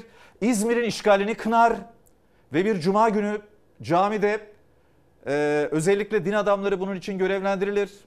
Halka direnişin öneminden bahsetmesi istenir. Din adamları etkilidir çünkü Anadolu'da. Ve Mustafa Kemal Paşa Havza'da bir miting de düzenler. İlk direniş mitingi olarak görebiliriz bunu. Ondan sonra silah arkadaşlarını, yani İstanbul'da az önce Şişli'deki evde adını saydığımız, görüştüğü silah arkadaşları var ya, onlar da yavaş yavaş Anadolu'ya geçmişlerdir. Mesela Erzurum'da Kazım Karabekir Paşa vardır. Nisan ayında gelmiştir on beşinci Kolordu'nun başına. Rauf Bey Anadolu'ya geçmiştir. Ee, Ali Fuat Paşa Anadolu'ya geçmiştir. Refet Bey Mustafa Kemal ile birlikte Bandırma vapuruyla Samsun'a gelmiştir. Mustafa Kemal Paşa bütün bu arkadaşlarına telgraf çekerek der ki Havza'ya gelin der. Havza'da buluşacağız. Fakat daha sonra planını değiştirir. Havza'dan Amasya'ya geçer. Ve arkadaşlarını da Amasya'ya çağırır. Yani Havza'ya çağırdığı arkadaşlarını daha sonra Amasya'ya geçtiği için Mustafa Kemal onları da Amasya'ya davet eder. Ve bakın kırılma anı e, İlker Bey. yirmi bir yirmi iki Haziran bin dokuz yüz on dokuz gecesi Amasya'da ülkeyi bağımsızlığa ve cumhuriyete taşıyacak olan bir manifesto yayınlanır. Mustafa Kemal yaveri Cevat Abbas Bey'i çağırır. Kağıt al gel diyor Cevat Abbas Bey'e. Cevat Abbas anılarında anlatır bunu. Mustafa Kemal'den Nutuk'ta anlatır. Yaver Cevat Abbas bir kağıt alır ve gelir. Mustafa Kemal'in arkadaşları da oradadır. Ali Fuat Cebesoy, Rauf Orbay, Refet Bey'le gelmişlerdir. Amasya'da Saraydüzü kışlasındalar. Tarih yirmi bir yirmi iki Haziran bin dokuz yüz on dokuz gecesi. Mustafa Kemal Amasya tahammini hazırlar. O söyler, Cevat Abbas not alır. Birinci madde, vatanın bütünlüğü, milletin bağımsızlığı tehlikededir. Durum tespiti yapar bakın. Devam eder. İstanbul'daki hükümet üzerine aldığı görev ve sorumluluğu yerine getirememekte, bu durum milletimizi yok saymaktadır. Durum tespiti. Çözüm ne peki? Çok önemli bakın. Çözümü söylüyor Mustafa Kemal. Belki de tarihimizde ilk kez sarayın sultanın ağzına bakmadan, bakmayan başka bir çözüm ortaya koyuyor Mustafa Kemal. Milleti ön plana çıkaran başka bir çözüm. Bakın ne diyor? Vatanın bütünlüğünü, milletin bağımsızlığını yine milletin azim ve kararı kurtaracaktır.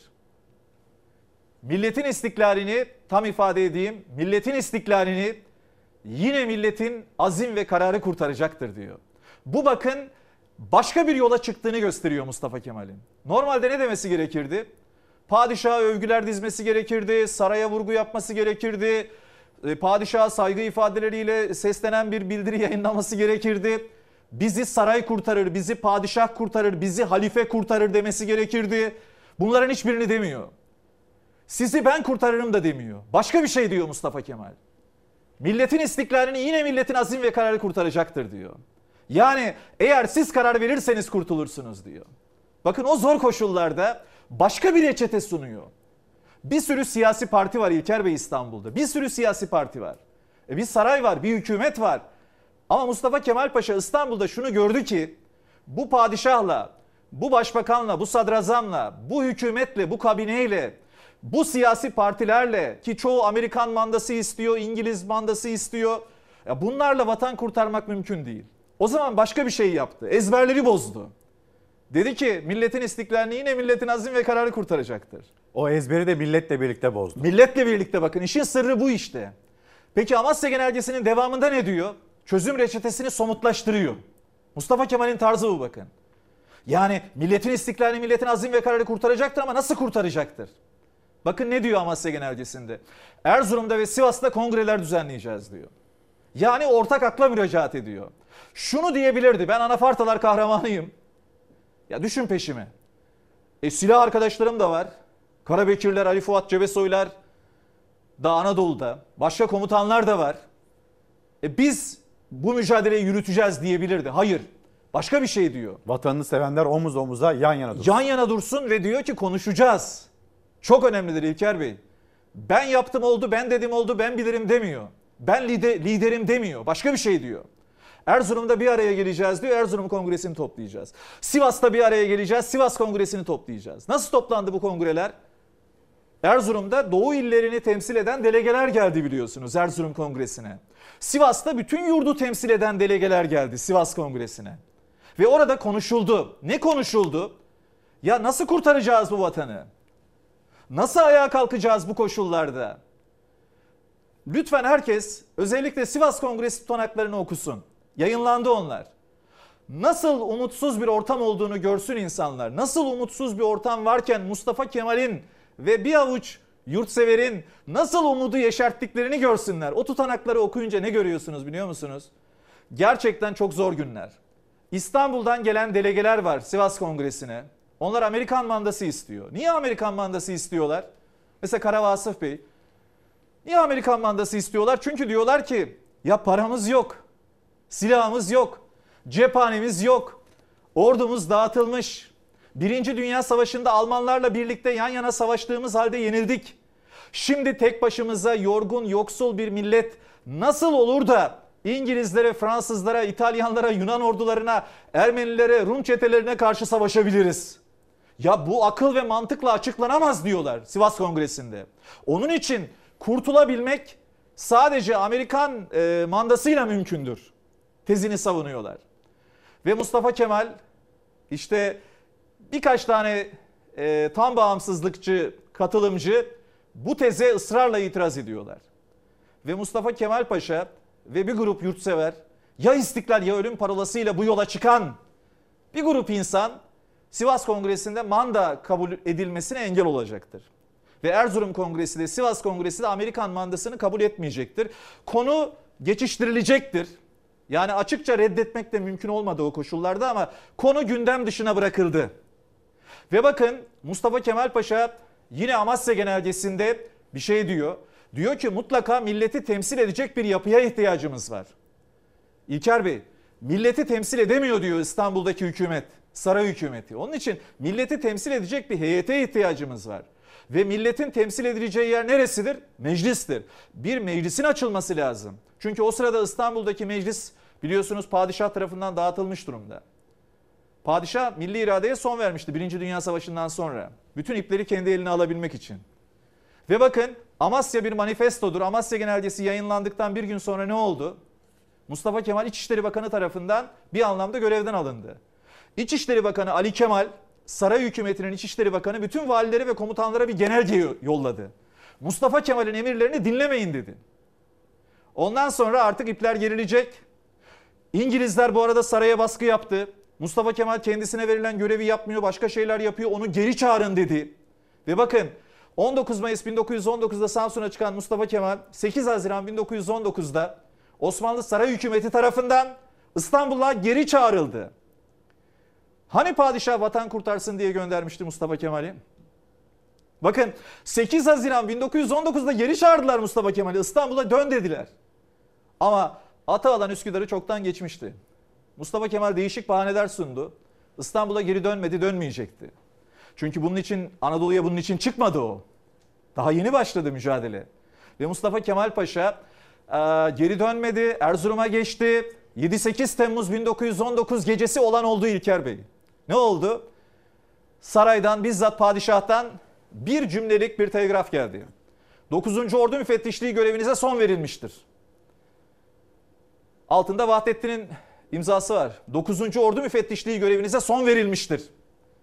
Tarih sekiz Temmuz bin dokuz yüz on dokuz.